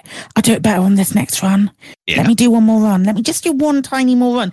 The best thing about buckyball as well is you don't have to be like the we talking about things that you've done before, you haven't done for a long time, or if you you're you're long in the tooth. You don't have to be long in the tooth with um elite to enjoy buckyball racing because if you want to get started and you don't have all the engineers unlocked, that's great because they always have the regulation, which is like they aim. I think they aim for that to be less than. Hmm, I want to say less than two million, but I might be very, very wrong. But it, it aims to be a small, a relatively small amount of money, and therefore the rebuy is quite small as well. No, the, the is absolutely tiny on that thing. People Mm. can people can lose ships left, right, and centre if you've been playing for a while. so That's you what know, makes it great. Yeah. Um, well, there's also ED co-pilot time trials with the with Mhm. the events. Um, there's also this. This is an interesting one. Learning to fly without flight assist. Couldn't pay me. Couldn't pay you. Couldn't pay me to do it. I do. I can't that's fly another time with flight thing. assist. I've just told you I have to recalibrate every time I log in. I'm not going to do that. Um, I think the only time I fly without flight assist is when I'm trying to dock a T9. Because it's quicker to fly to, to dock with flight assist off than it is with flight assist on with that ship. The only time I do it is when like t- there's two when I need to turn around really quickly, or when I'm um on a on a landing on a planet and I can't be asked to just like go down. I just let gravity do it instead, returning flights and stuff. Those are my two. Yeah. Um, and this one's definitely from from Alec. It says, learn to fly all the way up a vertical building. As That's in great. flive, drive. That's Yes. great. That's, great, for you Alec. fill your boots, mate. You fill your boots. Not for me. There's also suggestions about uh, trying to do photography, sim, uh, cinematograph, oh, I, that cinemat- oh, solid. Cinematography. Thank you. Honestly, when I've I've tried three times, I need you to come in. yeah, all right. We're on it. We're on it. Movie making, yeah. Let's dumb it down for Colin. Making the pictures do movement. Film, films. Uh, no, no, I'm going to have something in my head that will stop me saying that word from now from now on. So that- always happens. right. The, now I've got a couple of suggestions myself. Is l- enjoy being a bad guy. Find a faction you don't like and pirate the heck out of them. Shut down their Horizon bases, raid their mega ships, space installation, and Odyssey bases. Because when you start doing that, you start getting the the those bad missions are actually so much fun to play. and the thing is, the more you do it to just this one faction, the more hostile and angry with you they get. And eventually they will just attack you on sight, which is always a laugh. And and Who- finally, who well, have you picked on, Colin? Out of interest, have you got? Have you still got a faction that you're like going for? Um, I well, uh, to start with, I ended up I got on the wrong side of the dark wheel. Ah, of course you did. I got on the, on the wrong side of the dark wheel in How Shinrarta did you Dezhra manage that? because I kept on fighting against the dark wheel in Shinrarta Dezhra. and I'm not the only one. Um, Chris Mark One happened that happened to Fozzer as well. Yeah, I remember that happened to Fozzer.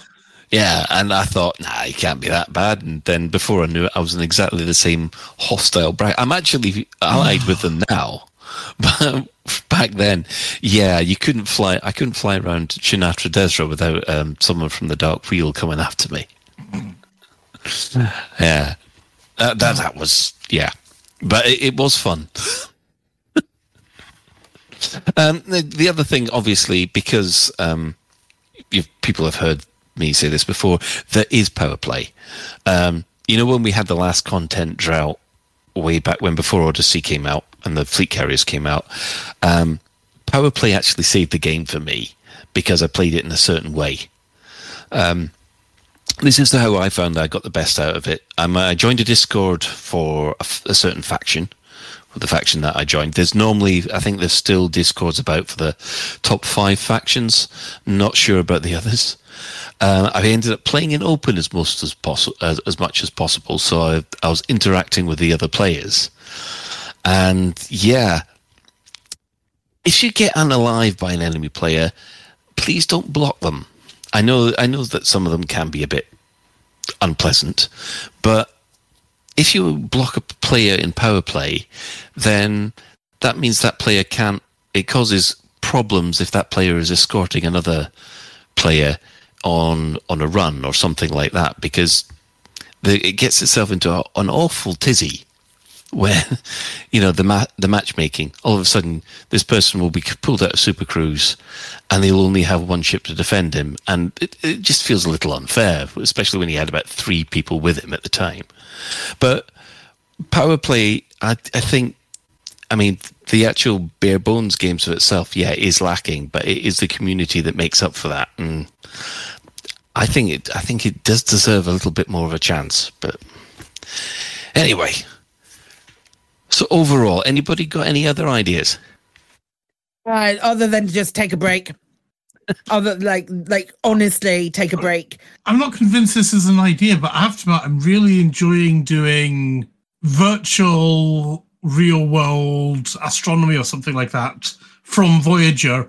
And I'm like, you know, looking at Orion at the moment, for example, with my ship in one side and Voyager in the other. Yeah, I don't know if anything can be made of that, but that, you know, I'm enjoying doing this at the moment.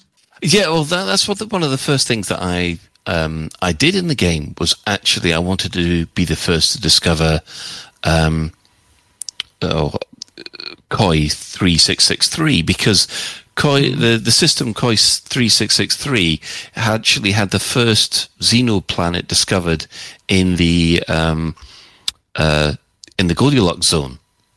And I was determined to get the first commander to get out there to get my name on it. Yeah. So I managed to do that. It's actually in the top shift videos, but um, I couldn't have done that without uh, Michael Brookes's help. Mm. He, he told me exactly where to find it, which was Oh. Oh yeah, I mean yeah. If you that, that's one thing. If you're into if into your astronomy, as as a couple of people I know have been, Yeah. and they don't, they just think it's a skybox until they actually start No. recognizing, they start recognizing the constellations. When when that happens, I I I, I love it when Scott Manley actually shows proper NASA scientists Mm. what Elite Dangerous is. And I this mean, went, they, they used they did do that for a while, didn't they? yeah, they did. Yeah. Very Um, early on in Crispy Tater Tot streaming, he's got a friend who's an a- astronomer, and he came on the stream with him. mhm. And they talked about this was this was my this was pre Odyssey talked about like different planets and where things were and um all of that sort of stuff and that was really good. I wonder if he'd do another one with that astronomer there. I might reach out to him and see if he's planning on doing it at any point because I think it would be a really cool thing to watch and highlight. Yeah, be the one really thing, neat. the one thing that I know that IGN has done things where they've had scientists or astronomers working with No Man's Sky, and I'm there going, "Oh, why are you doing that? You really get the astronomers to work with Mm. elite, Yeah. you know, the experts react series they've got, and I'm there going, surely they're crying out for that, but yeah, Yeah, I, I- I was just thinking, I'm in Sol. The stars will look the same from Sol as they Mhm. look, you know, looking up. I'm like, okay, yeah, I saw the Big Dipper earlier, and you know, I've now got, um, you know, I've got Orion's Nebula. I've, I've deliberately oriented things so that Rigel's in the bottom right, um, Betelgeuse is the top left, um, as as we're used to seeing it. Yeah, and it's like, yeah, okay, yeah, this is this is kind of fun. But you know, uh, this is where you know, I'm also thinking, my God, I wish we had this in game, and I just want to be. You know, I'd love the ability to say, "What is that star there?" Oh, you mean sort of highlight the star in the UI? Yeah. And, yeah. I, just, I I would love the ability to say, okay, yeah, um, what's that? Yeah.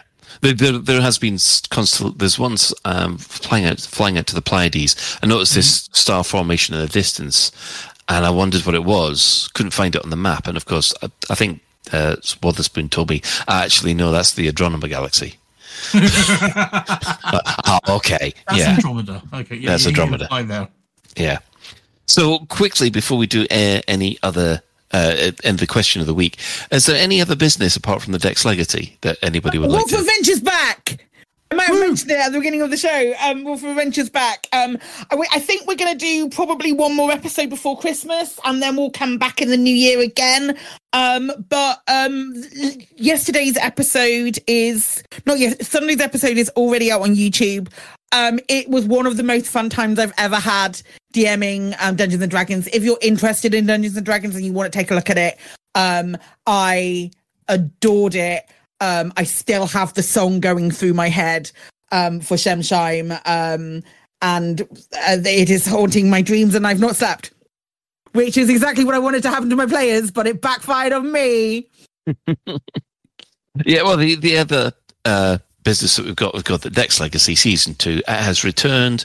Uh, we premiered the uh, episode tonight on Lave Radio. You can find further information at thedexlegacy.com, including links to the to the paperback book, The Dex Legacy Season One, completed scripts and commentary by Emily Inkpen, uh, and also the complete season two in HD audio. So uh, yeah, that will be uh, yes. Right. Uh, obviously, we're going to have to quickly do the question of the week. Quickly it's- is relative. Yeah, quickly is going to be the relevant thing because, uh, yeah. So, Ben, you're up first. Yeah, I'm just yeah, so well. There was The, the, question asking. we should say. yes. Yes. Would you like to ask the question, Claire? I can do, yeah, because we talked about it. Um, we, I was being a little bit outside of, um, wanted you to think maybe slightly outside of the box with this this one, or be quite literal with it. Um, what has been your favorite journey in Elite? Be it an actual physical journey that you've taken, or a journey of discovery. Yeah. So I was saying, you know, my face.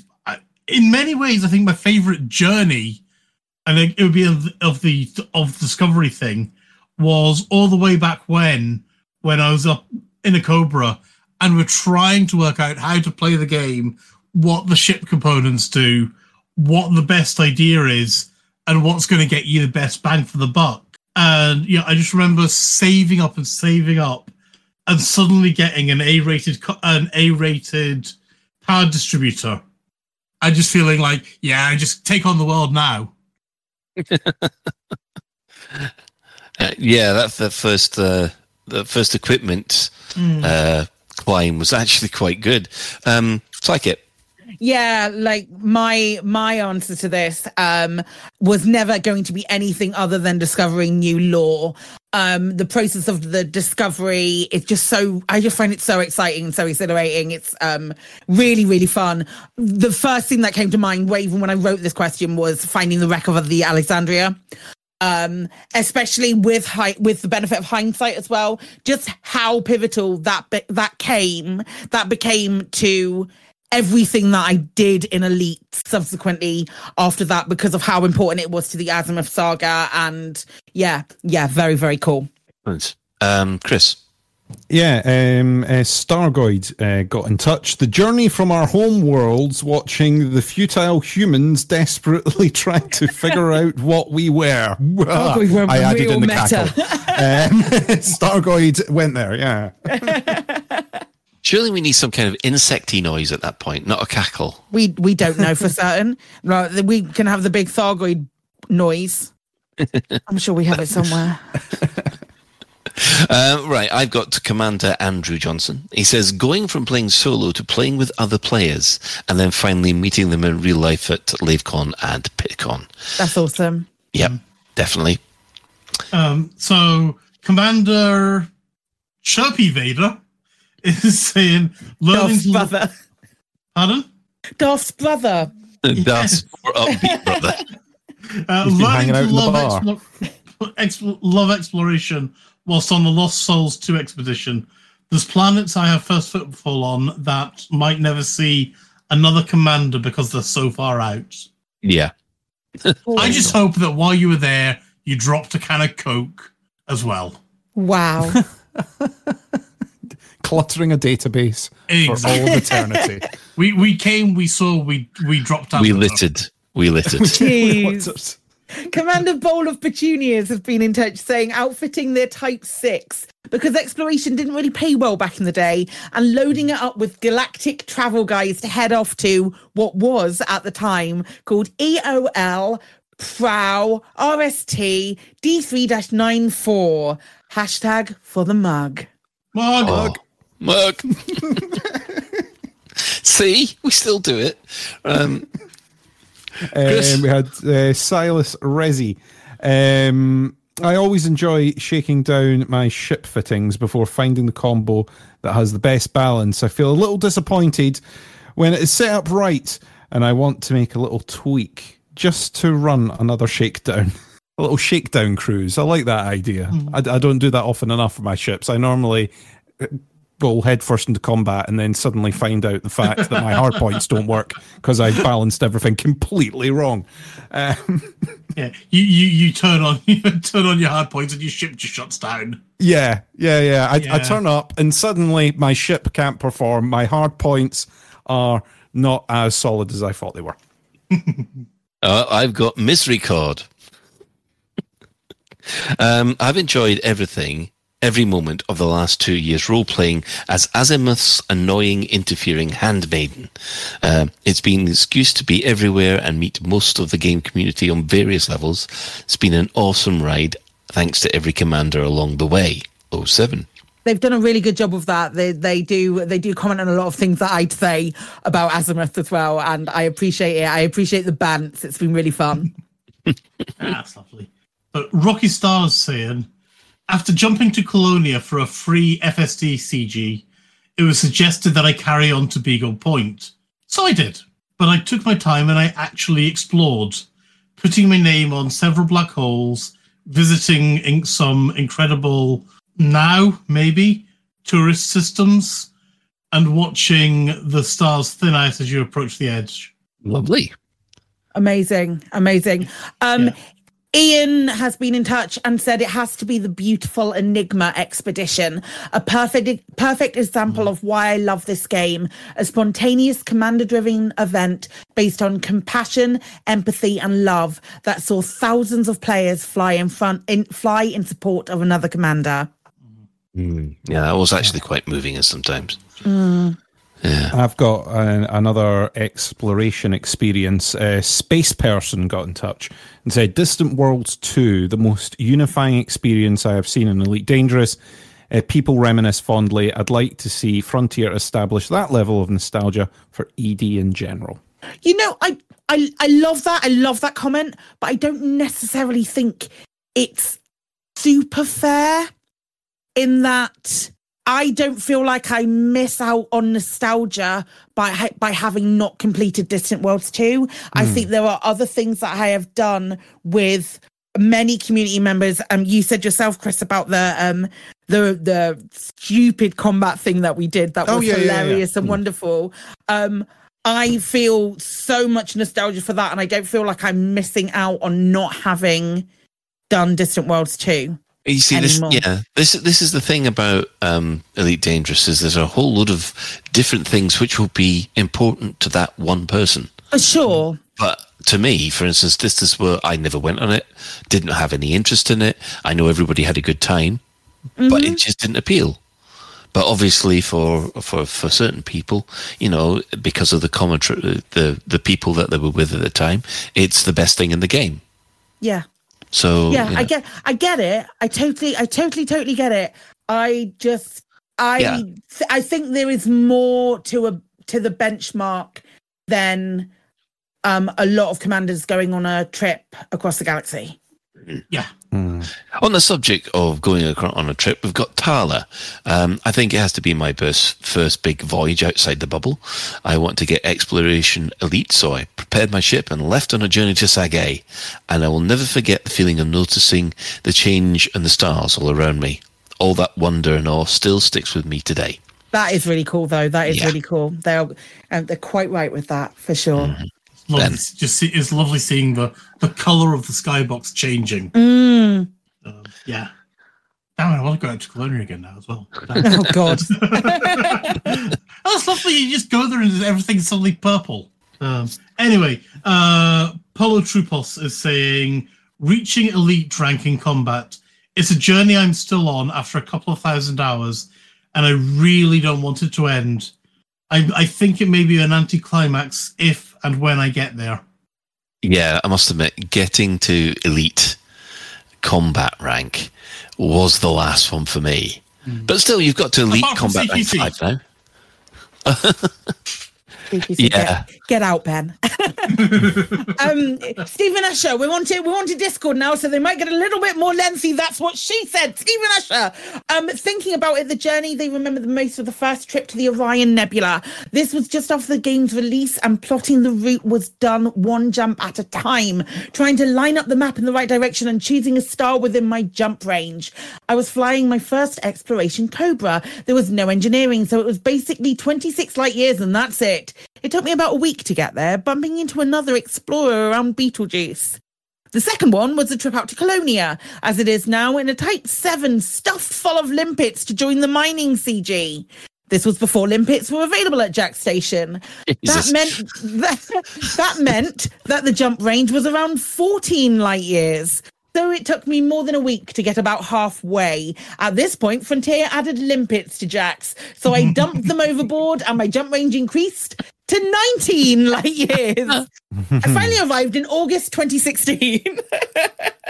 Oh my goodness, Stephen! Wow. I can emphasize with that with the whole jump to Jaques thing and so on with Oh, you know, flying out there in a I, I want to say it was like between 13 and 16 uh, light year unengineered anaconda I live that vicariously through With- Kremen. It's fine. with full of stuff as well. Uh, but my god, it was great getting there. Uh, and in many wa- in many ways, I think that was actually a better expedition for me than Distant Worlds 2. act- Thinking about it, There you go. The, the cha- the chaos of one day deciding to turn right and head to Colonia, being completely unprepared. I have been there and yeah, done that's that. basically what I did. It only, ta- it only takes two hours. I don't know what you guys are talking about. it does now. um, Commander Homburger. Um, I suppose my most meaningful journey uh, was when I took a trip to uh, V13157 Cygni.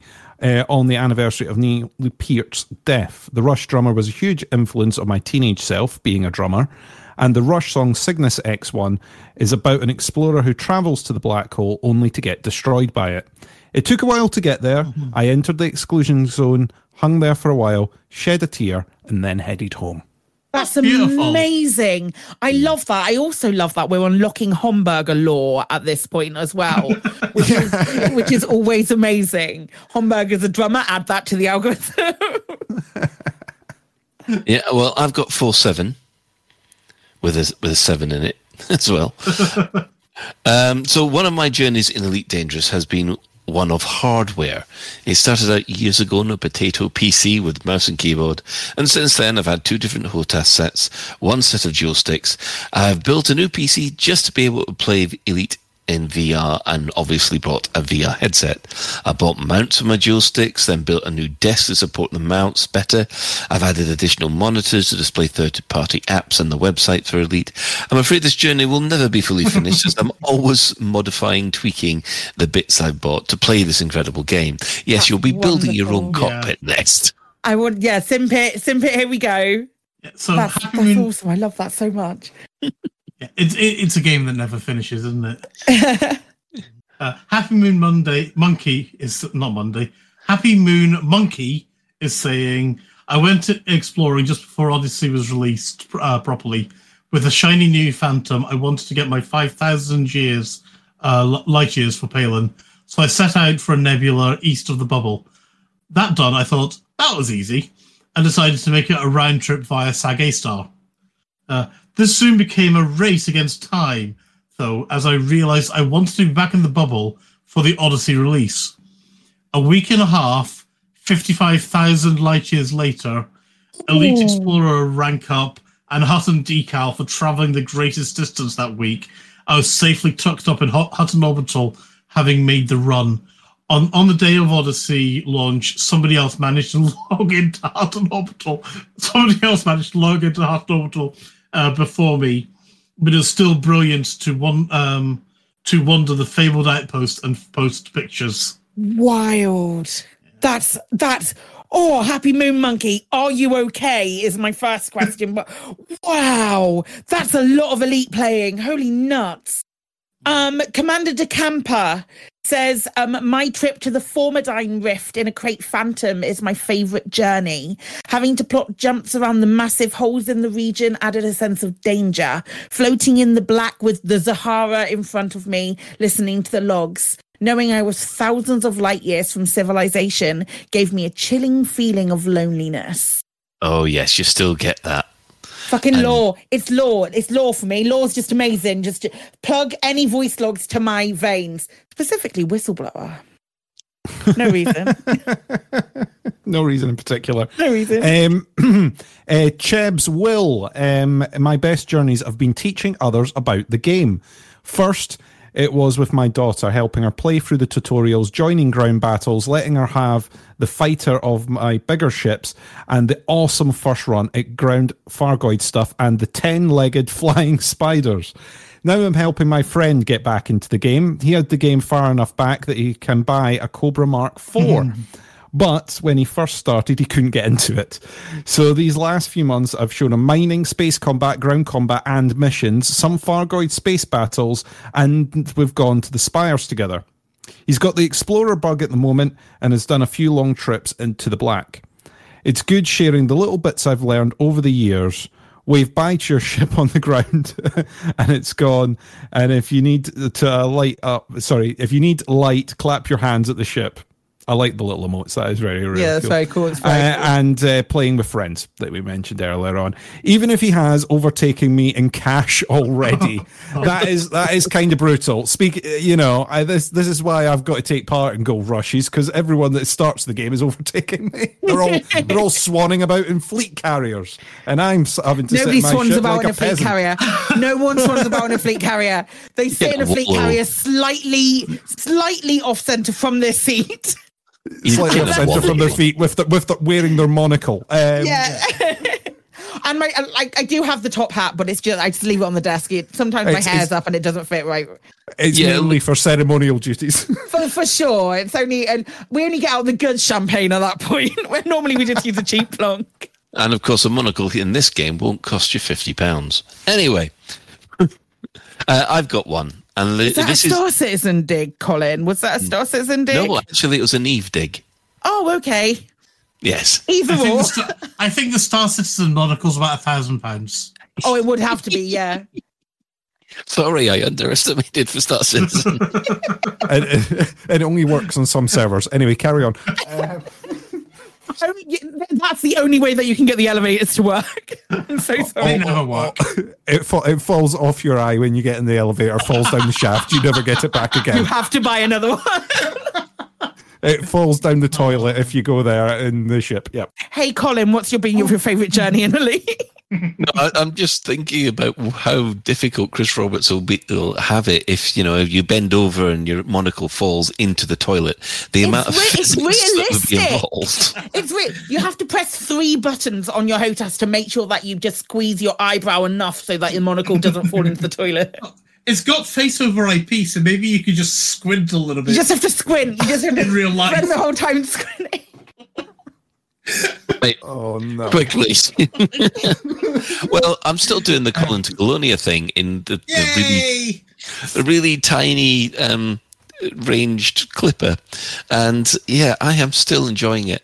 Um, like I said, I'm stopping at every single uh, every single atmospheric planet that's got two or more um, life forms on it and scanning them all. And so far, I think how long's Odyssey been out yet? More two and a half years. I've only got halfway to Colonia. I've still got another half to. It, they'll probably close the servers down before I can get there. Amazing. That's when we know the game is complete. Is when you've made it to Colonia. That that Yeah. is the end goal. It's not the, Colin's it's not the Thargoid War or anything like that. It'll be Colin making it to Colonia. Amazing. arrived at Urclonia, yeah. Right. Big 39 GT, I am assuming. Mm. Um, one of the highlights for me was getting the free Anaconda for traveling to Hutton Orbital.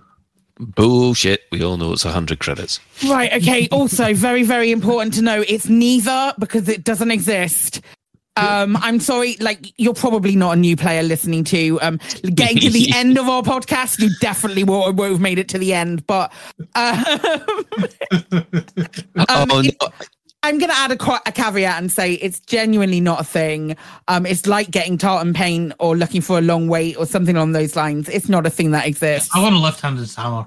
No, I know what you mean, Claire, because I was scrolling through Reddit the other day, and yeah, there was another newbie there Well, who went, yeah, "I've I- made I it all the way can't- to Hutton. Where's, where's my Where's my anaconda?" I cannot, in good faith, let you waste an hour and a half in your life, not in 2023 when we are this time poor. not not wanting to completely derail the conversation, but you know how these little chat programs, AIs, learn from the internet. Have they Oh, learned God. that there's a free anaconda at Hutton That's- Orbital by the number I'm of times checking it's now. been typed into the internet? I'm checking now. How do you get? I- I- is there a I'm free asking anaconda at Hutton Orbital? Chat GPT.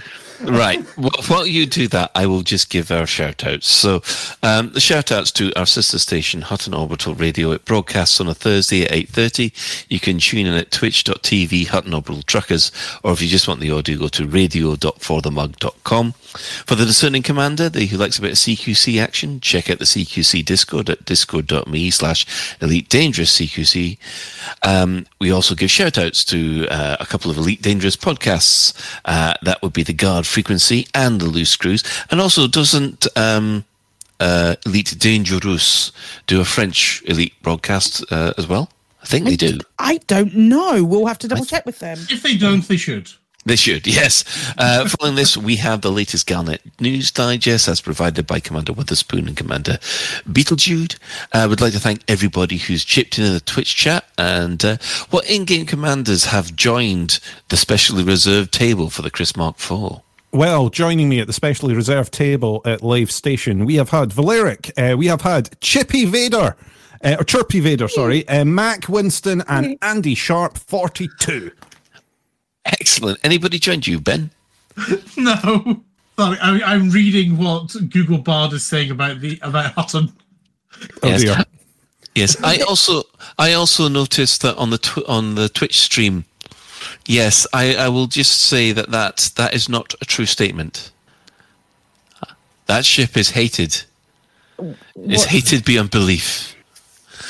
So For, for, for the record, uh, Commander Ventura has been trolling Colin throughout this program by putting pictures of adders all over the stream.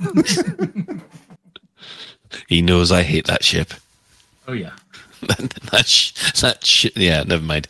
Um, we also say special thanks uh, to Commander Tokuso, JM Tracks, and Alan Stroud, who have cre- created music for the show. So that's it for another episode of Lave Radio. If you'd like to get in touch with the show, you can co- find the contact links in home slash contact us on the Elite, uh, on, sorry, on the Elite website, on the Lave Radio website. Very Do let us- presumptuous. Do let us know if you have any questions or if there's anything you'd like us to discuss in a future episode. Lave Radio is recorded live on a Tuesday evening at 8.30 and streamed out at laveradio.com slash live. So, Ben, do you have a response from ChatGTP? So the uh, I have a response from Google Bard, uh, Oh, right. and it's saying no. There's, I'll, I'll summarize the summary. Uh, no, there's not a fr- free anaconda at Hutton Orbital. It's a common joke. Um, and then I love this. Is what I was laughing at. Hutton Orbital is actually a very small and insignificant outpost. Oh. You might, might want to get some aloe for that burn, Hutton. Um, the only thing that Hutton Orbital is known known for being is the furthest outpost from Sol. That's wrong. From Sol System Star. That is Um, very wrong. That's very wrong. Uh, and is a popular destination wishing to test their in piloting skills and endurance. Um, so if you're ever thinking of making a journey to Hutton Orbital, don't expect to find a free anaconda waiting for you, but you will have got the satisfaction of knowing you've made the reach one of the most remote uh, destinations. Uh, that's that's fair. Apart from the fact it's in Alpha Centauri, not Sol. Google Bard getting sent immediately to cubicle free. Um, Yes. Oh dear, it's burned by AI. That's that's Yeah. bad. Amazing. Amazing. Right. Incredible. I love it. Okay, so thank thanks to Ben, thanks to uh, Claire. Oh, thank you. I just want to say I'm so sorry, Hutton. We all know that it may look like a. s- If it looks like a needle, it goes like a sewing machine. Oh my goodness. Uh, thank you, Chris. Goodbye. I love big stations and I cannot lie. yeah, you do. Yeah. Lave radio, Lave station is so much bigger. Yes. And that's no whistle. That's what. No. Uh, and special thanks, of course. Well, not really thanks, more like sort of reluctant acceptance goes out to Commander Ventura, who's staying quiet. Fair enough. um, right. So until next time, Commanders, fly safe. And if you can't do that, fly dangerous.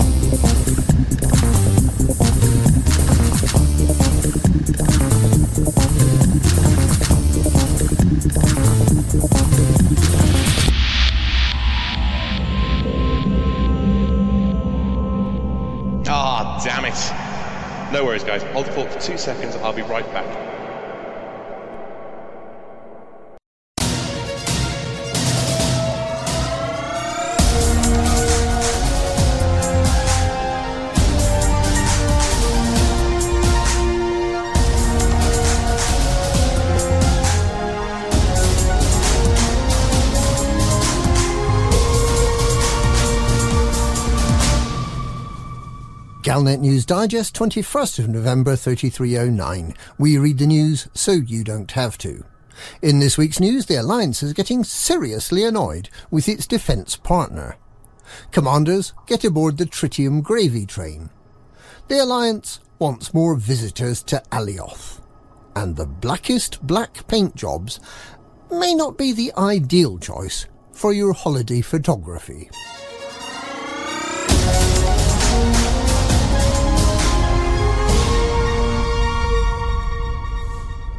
The Alliance has started a review of its strategic defence alliance with the Sirius Corporation after a growing number of critics have pointed out that Sirius has done little or nothing to assist the Alliance in the battle against the Thargoids. The Alliance has been paying the Sirius Corporation to help fend off Thargoid attacks for nearly 18 months. During that time, Sirius has deployed a number of megaships to core Alliance systems and to Alliance colonies in the Witchhead and Coalsack nebulas.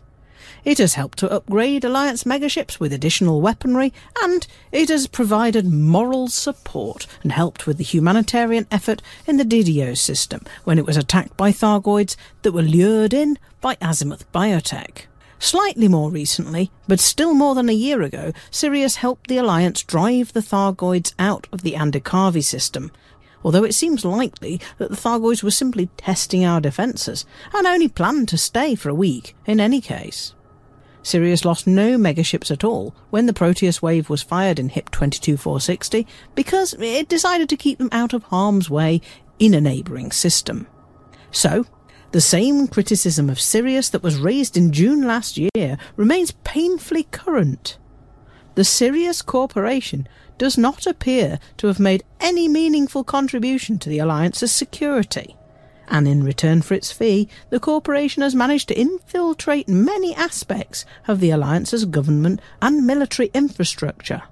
Most notably, it has a representative in the Council of Admirals, Nicholas Glass, who naturally enough insists that Sirius has worked wonders in upgrading Alliance megaships and that its anti-Xeno missile rack and pre-engineered heat sink have made all the difference in the fight against the alien invasion. But the Alliance Navy has not been transformed into a third great navy, as many had hoped. Councillor Nakato Kane, who has opposed the Defence Pact from the start, has called for it to be terminated. But even some of those who normally back Prime Minister Mahan have called for the treaty to be renegotiated, with Aegis doing the majority of the work in developing new anti Xeno technology.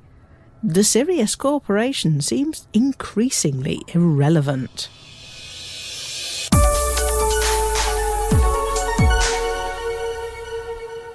Commanders helping out Torval Mining Limited in the LHS 3872 system have discovered that it's far more lucrative to buy tritium than to mine it. The initiative is a celebration of Zemina Torval's retirement from business. On offer is a pre-engineered mining laser and some pretty good prices for mined resources, including painite, praseodymium, lithium hydroxide, and, most significantly, tritium. There are some excellent, pristine sources of these mined commodities nearby, notably the metallic A ring of HR 8514 Planet 5, which yields plenty of painite and praseodymium. However, one of the required commodities, tritium, is available locally to buy at a number of markets. Selling shop-bought tritium won't help you advance in the initiative, but it is a very good way of making credits, with a 10 minute loop in a Type 9 yielding a 110 million credit profit. This is, of course, nothing like the credits you can make shooting Thargoids at a spire site, but it is a lot gentler. And you don't need to feel guilty that you're helping out the slave drivers of Torval Mining Limited.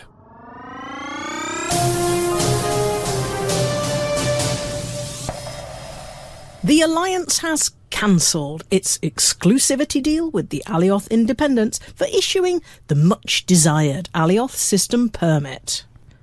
Alioth is a popular destination, not only for the solid gold statue of Prime Minister Mahan, considered by many to look almost, but not entirely, unlike its subject. Not only for access to the Lakon Spaceway's central showroom, which offers a discount on all Lakon ships, but also because it is the home of Bill Turner, the celebrated engineer who can expand the radius of your probes, make your sensors lighter than a feather, and keep your plasma accelerators accelerating plasma long after the others have run dry. Until August, only the Alioth Independents could grant access to this Alliance paradise, but they did a terrible job. Plagued by administrative hold-ups, the faction sometimes took months to offer commanders a mission to unlock the permit. The Alioth Tourism Authority complained of a lack of footfall. Bill Turner complained he was running short of bromelite. And Lakon Spaceways Central said they'd not sold an ASP scout in months. And so, the Alliance has given all Alliance factions in the area the ability to grant the Alioth permit but only to commanders who are friendly with the Alliance. Now, as long as you've been doing good work for the Alliance, you can be offered the chance of your very own dream vacation to the administrative capital of the Alliance by any one of dozens of Alliance factions. If the Alioth independents won't help, then another faction surely will. The Alioth Independents remain a hugely influential faction in and around Alioth, with control of more than 40 systems and a presence in dozens more. Just because they're administratively incompetent doesn't mean they're not successful.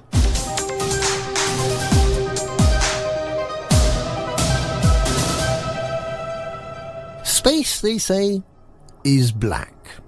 If you're the sort of commander who likes to blend in with your surroundings, then you might just be in luck. The Pilots Federation has discovered a megaship named Prototype Squadron Carrier Not for Release that's stuffed to the gunnels with cans of midnight black paint. For a limited time only, you can have your favourite ship in a colour that means you see it mainly by its outline. The black colour scheme was originally offered for sale eight years ago in 3301, and commanders who subscribed early to the development of the first surface reconnaissance vehicle, the Scarab SRV, were awarded 29 of the paint jobs for no additional cost.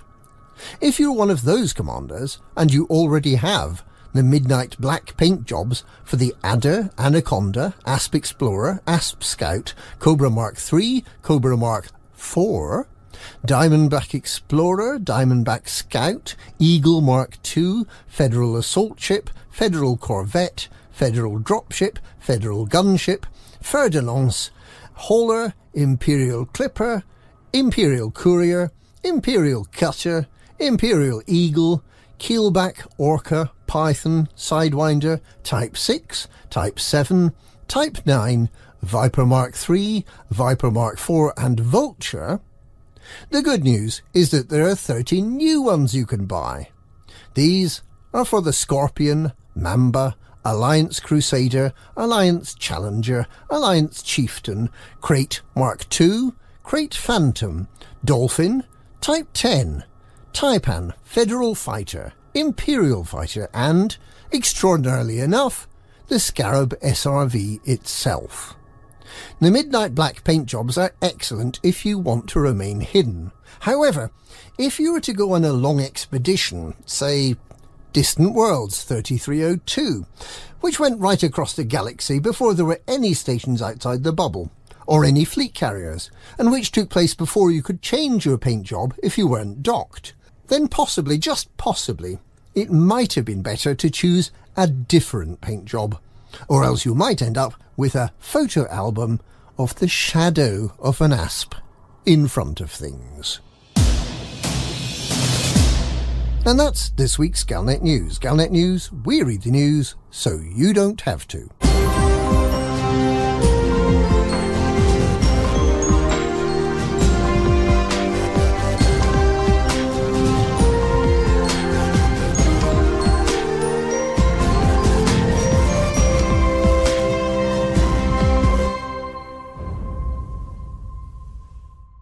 And which took place before you could change your paint job if you weren't docked. Then possibly, just possibly, it might have been better to choose a different paint job. Or else you might end up with a photo album of the shadow of an asp in front of things. And that's this week's Galnet News. Galnet News, we read the news so you don't have to.